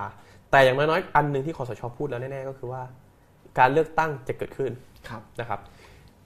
สมมุติว่า เราไม่ต้องไปดูก่อนก็ได้นะครับ ว่าวันเดือนปีเลือกตั้งจะเมื่อไหร่นะครับ เราสมมุติว่าคอสชมีความจริงใจหรือไม่มีความจริงใจแล้วกัน ถ้าคอสชมีความจริงใจนะครับ ที่จะมีการเลือกตั้ง บรรยากาศเลือกตั้งต้องเปิดครับ บรรยากาศเลือกตั้งต้องเปิด ถามว่าบรรยากาศเลือกตั้งจะเปิดได้ยังไง ถ้าเรายังคงมีคอสชครับ ถามว่าทำไมทำไมผมถึงพูดแบบนี้ เพราะว่าจุดมุ่งหมายเดิมเลยนะฮะของการมีคอสชก็คือว่า มันมีสถานการณ์ที่มันไม่สงบนะฮะมันมีสถานการณ์พิเศษ เราจึงต้องมีคอสช เพื่อจัดการกับความไม่สงบหรือความพิเศษตรงนั้นน่ะออกไป ซึ่งวันนี้มันไม่มีครับเราถึงคิดถึงเรื่องเลือกตั้งไงฮะเมื่อมันไม่มีเราก็ควรที่จะเอาคอสชเนี่ยออกไปนะครับ ออกไปนะครับเพื่อให้บรรยากาศทางการเมืองมันเปิด ให้ประชาชนได้คิดถึงเรื่องนโยบายที่เขาอยากได้ให้เขามีเสรีภาพในการแสดงออกเสรีภาพในการแสดงความเห็นนะฮะพวกเนี้ยมันต้องเกิดขึ้นนะครับ ดังนั้นเนี่ยข้อเสนอของเราก็คือยุบคอสชเสียครับนะครับแต่ว่าไอการยุบคอสชเนี่ยก็ไม่ได้หมายความว่าโหเราต้องเอาลุงตู่ไปออกไปไม่ใช่ขนาดนั้น เพราะเราก็รู้ว่าทางออกของสังคมเนี่ยเราไม่อยากเห็นการนองเลือด เราไม่อยากเห็นความขัดแย้งมาตีกันมาอะไรอย่างนี้ครับนะครับเพราะเรารู้ว่าเขาก็ไม่ไปง่ายๆหรอกนะครับเขายังต้องอยู่ในระดับในระดับหนึ่งในอีกะฮะหลายกลไก เราก็ไม่อยากจะผลักเขาไปถึงแบบจนตรอกขนาดนั้นนะครับดังนั้นข้อเสนอคือก็ให้ท่านเนี่ยไปรักษารัฐบาลรักษาการนะครับเพื่อดำเนินการเนี่ย ให้ไปสู่การเลือกตั้งครับนะครับเหมือนกับที่เวลาสมมติเรามีรัฐบาลปกติใช่ไหมยุบสภาอืมก็เป็นรัฐบาลรักษาการนะครับแล้วก็มาเลือกตั้งกันอีกครั้ง ก็เป็นคแบรับบนี้เป็นปกตินะครับ ทีนี้ถ้าเกิดว่าคุณทำแบบนี้เนี่ยบรรยากาศการเมืองก็เปิดใช่ไหมฮะเราคนไทยก็สามารถเชื่อมั่นได้ว่าคอสชเนี่ยจะทำให้มีการเลือกตั้งจริงอืมๆนะครับอันนี้ยังไม่ต้องพูดถึงวันเดือนปีกันนะฮะแค่ว่าคอสชมีความจริงใจไหมทีนี้คอสชเนี่ยออกมาพูดว่ายังไง ปฏิเสธ ปฏิเสธไม่ให้มี เพราะว่าบอกยังมีความจำเป็นยังมีอะไรครับซึ่ง มันไม่มีไงฮะไอเหตุผลตรงนี้มันไม่มีนะฮะความจำเป็นเดียวที่ผมคิดออกนะฮะคือยังได้เงินเดือนอยู่ครับเพราะว่าการเป็นคอสชได้เงินเดือนนะครับครับและใครที่เป็นต่างคอหากสชอ่าได้ต่างได้หากเงินต่างแยหากกเลยคือนะนั่งหลายเก้าอี้ก็ได้แต่ละเก้าอี้โอ้โห ผมนั่งคำนวณตัวเลขนะครับ เฉพาะคุณประยุทธ์กับคุณประวิตยรวมกันนะฮะตอนนี้เฉพาะเงินเดือนนะฮะมากกว่า 20 ล้าน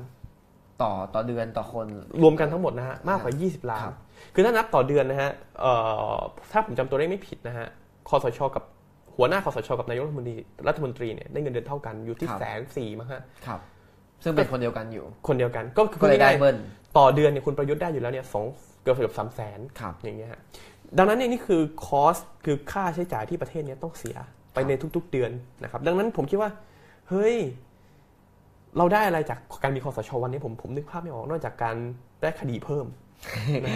หมายถึงคุณได้หมายถึงผมได้นะครัฮะบแล้วก็คนไทยก็ไม่สามารถที่จะพูดเรื่องเสรีภาพนะฮะคือคือผมเห็นเนี่ยผมก็สะเทือนใจว่าเวลามันมีเปิดตัวพักใหม่นะโหคนดูมีความหวังนะฮะครับคนถกเถียงกันอย่างเอาเป็นเอาตายนะฮะประหนึ่งว่าเรารู้แล้วว่าเราจะเลือกตั้งเมื่อไหร่เนี่ย แต่คือมันยังไม่มีวันเลือกตั้งไงฮะทีนี้ครัผบมก็เลยรู้สึกว่าเออผมรู้สึกว่าคนไทยเนี่ยอยากเลือกตั้งแล้วทำไมเราไม่ทำให้การเมืองมันเปิดแล้วเราจะได้ถกเถียงนโยบายนะฮะอย่างน้อยๆนะฮะจะให้ทำให้คุณธนาธรนะฮะไม่ต้องมาพูดว่า เออยังตอนนี้ยังพูดไม่ได้ยังพูดนโยบายไม่ได้พูนโยบายไม่ได้ครับคือถ้าการเมืองมันเปิดนะตอนนี้ ผมว่าประชาธิปัตย์เพื่อไทยพรรคคุณธนาธรอะไรต่างๆเนี่ยครับจะได้เต็มที่เลยครับจะได้เต็มที่ แล้วสังคมไทยมันจะได้เดินหน้านะฮะครับนี่คือข้อเรียกร้องในปัจจุบันี่คือข้อเรียกร้องทีนี้ของเราถ้ายุบคอสช แล้วประกาศคำสั่งคอสชต่างๆ จะมันจะหายไปเองไหมครับอ๋อแน่นอนเราเราเราเราต้องแก้เราต้องแก้นะครับ ซึ่งซึ่งตรงเนี้ยผมมีจุดยืนเห็นด้วยกับไอรอนะคครัรับบ ครับซึ่งจุดยืนนั้นคือ คือคือการต้องแก้ในช่วงหลังจากมีการเลือกตั้งครับนะครับดังนั้นผมอืมคิดว่าบรรดาประกาศตรงเนี้ยครับมันต้องกลับมารีวิวอีกครั้งนะคครัรับบเพราะว่าประกาศหลายชนิดนะครับคือคือถ้าเราเชื่อในในในเรื่องของไม่ใช่ถ้าเราเชื่อสิคือปัญหาของระบบกฎหมายไทย ไม่ใช่ระบบของศาลไทยเนี่ยคือศาลไทยเชื่อว่าคำสั่งของคณะประหารเนี่ยครับแม้มันจะแม้คณะประหารจะสิ้นสุดลงไปแล้วเนี่ยคำสั่งนี้ก็ยังเป็นกฎหมายครับ คือพอเชื่ออย่างนี้มันต้องแก้นะครับซึ่งซึ่งจริงๆเนี่ยในความเห็นผมผมว่าไม่ใช่นะครับผมจะเห็นด้วยแบบกับแนวทางของอาจารย์เสน่ห์จามาริกนะฮะว่าเมื่อคณะประหารสิ้นสุดลงนะฮะไอ้พวกเนี้ยก็ต้องหายไปทันทีนะครับเป็นอัตโนมัตินะครับดังนั้นเอ่อถ้าเราถือตามความเห็นศาลนะครับ เราก็ต้องแก้นะครับต้องยื่นไป ซึ่งผมมีจุดยืนเห็นเห็นด้วยกับทางทางไอรอนะครับ ซึ่งก็ขอเชิญชวนด้วยนะครับว่ามา ช่วยกันนะ ใครนะครับที่เห็นด้วยในทางนี้นะครับก็อยากครับให้มาเข้าชื่อนะครับเพื่อครับเสนอแก้ไขกฎหมายนะครับครับปลดอาวุธคอสช ได้ที่เว็บไซต์ ilaw.io สั้นๆนะได้ครับ .io อะโฆษณากันช่วยกันต่อไปอะคำถามอาจจะสุดท้ายแล้วครับ จากผมเองเป็นคำถามที่คิดว่าหลาย ๆ คนถามอยู่ แล้วก็ถามยาวตอบยากครับอา ตอนนี้มีกลุ่มคนอยากเลือกตั้ง คุณโรมเป็นหนึ่งในนั้นออกมาบอกว่าอ่าเรามาเลือกตั้งกันเถอะยุบคอสชยกเลิกการคอสช แล้วแต่นำไปสู่การเลือกตั้งกันเถอะอ่าแต่ว่าคนกลุ่มหนึ่งที่เขายังไม่อยากเลือกตั้งเนี่ยก็มีอยู่เนอะครับเขาก็บอกว่าเอ่อเลือกตั้งก็พักเดิมก็ได้คนเดิมมาเข้าสู่วงจรเดิมคอร์รัปชันยุบสภารัฐประหารใหม่นะนี่คือคนกลุ่มหนึ่งคนอีกกลุ่มหนึ่งที่สนับสนุนประชาธิปไตยแหละ แต่ก็บอกว่าเลือกตั้งทำไม เลือกตั้งไปก็เอ่อ กลไกต่างๆ ตามรัฐธรรมนูญมันก็วางไว้แล้วว่าเดี๋ยวคสชก็กลับมา เดี๋ยวก็มีนายกคนนอกเดี๋ยวก็มีสวแต่งตั้ง ไม่ได้ต่างอะไรจากตอนนี้เลย เราคุยกับคนสองกลุ่มนี้ยังไง เพื่อให้เขาเห็นด้วยกับเราว่าเออเลือกตั้งดีกว่านะสองกลุ่มนี้สิ่งที่เหมือนกันเนี่ยครับคือกลัวอนาคตครับคือคือกลัวว่าก็เลือกไปก็เท่านั้นมันไม่ได้มีอะไรเปลี่ยนนะฮะครับแต่สำหรับผมและคนที่ คนคนอีกหลายหลายๆคนนะ ซึ่งหลังๆก็จะถูกพูดถึงในเรื่องของคนรุ่นใหม่อะไรต่าง ๆ เนี่ย คือกลุ่มคนที่ไม่ได้กลัวอนาคตครับเขาเชื่อว่า เรามีศักยภาพที่จะเปลี่ยนแปลงสังคมนี้ได้ ความล้มเหลวของคนกลุ่มหนึ่งในอดีต ไม่ได้หมายความว่าคนรุ่นใหม่ ๆ เนี่ยเขาจะล้มเหลวเหมือนกันนะครับครับเพราะไม่งั้นเราก็ไม่รู้จะมีปลอดศาสตร์ทำไมดังนั้นผมเชื่อว่าสำหรับอนาคตของประเทศนี้ผมจะไม่ล้มเหลวเหมือนผมจะไม่ล้มเหลวเหมือนคนรุ่นเก่าครับ ผมจะไม่ทำให้ประเทศนี้เนี่ยไปสู่ความขัดแย้งเหมือนที่คนรุ่นเก่าเนี่ยได้ทำให้มันเกิดขึ้น ผมเชื่อว่าผมสามารถเป็นฟันเฟืองหนึ่งที่ทำให้สังคมนี้ดีขึ้นได้นะครับแล้วผมก็เชื่อว่าอีกหลาย ๆ คนที่มารวมๆกันเนี่ยก็เห็นอย่างเดียวกันนะครับ ดังนั้นเนี่ยผมคิดว่ามันเป็นสิ่งที่เราต้องตัดสินใจเลือกนะครับผมผมเข้าใจแล้วมันไม่ใช่แค่เรื่องของเหตุและผลนะแต่มันเป็นเรื่องที่ว่าถึงที่สุดนะครับ เราเนี่ยพร้อมไหม ที่จะเผชิญความท้าทายกับโลกของอนาคตที่ที่มันพร้อมจะเปลี่ยนแปลงและเปลี่ยนแปลงอย่างอย่างรวดเร็วอย่างตลอดเวลาครับ ถ้าเราพร้อมเราก็ลุยกัน ผมเชื่อว่าอนาคตต้องดีกว่าอืมเมื่อวาน ผมเชื่ออย่างนี้เสมอนะครับครับดังนั้นสิ่งที่เราทำนะฮะเราทำเพื่อสังคมเพื่ออนาคตที่ดีกว่านะครับ ผมจะไม่เอาตัวเองไปอยู่กับความผิดพลาดในอดีตนะครับ ความผิดพลาดในอดีตมันอาจจะเป็นแค่ของคนกลุ่มหนึ่งเท่านั้น ที่เคยผิดพลาดซ้ำผมเชื่อว่าผมทำได้ดีกว่า และจะไม่ผิดพลาดเหมือนที่พวกเขาเคยทำครับผมโอเคขอบคุณมากก็มองโลกในแง่ดีนะครับมองอนาคตไปข้างหน้าอ่าชักชวนกันทิ้งอดีตซะนะครับครับแล้วก็จะเห็นว่าวันนี้เราคุยกับคุณโรมนะครับชั่วโมงครึ่งเนี่ยมีความฝันอะไรหลาย ๆ อย่างนะครับซึ่งอ่าบางอย่างอาจจะดูไกล บางอย่างอาจจะดูดูเป็นนามธรรม แต่ว่าคุณโรมก็ย้ำอยู่ว่าเวลาอยู่ข้างเรานะครับแล้วก็คุณโรมก็ยังเชื่อในคนรุ่นใหม่อ่า ทั้งที่มีความคิดใหม่ๆและที่อายุยังน้อยๆ อยู่ว่าจะนำพาอนาคตไปที่มันดีกว่าวันที่มันผ่านมานะครับวันนี้ก็ขอบคุณคุณโรมมากอยู่กับเราชั่วโมงครึ่งครับผมขอบคุณครับขอบคุณครับครับขอบคุณคสรับวัสดีครับสวัสดีครับ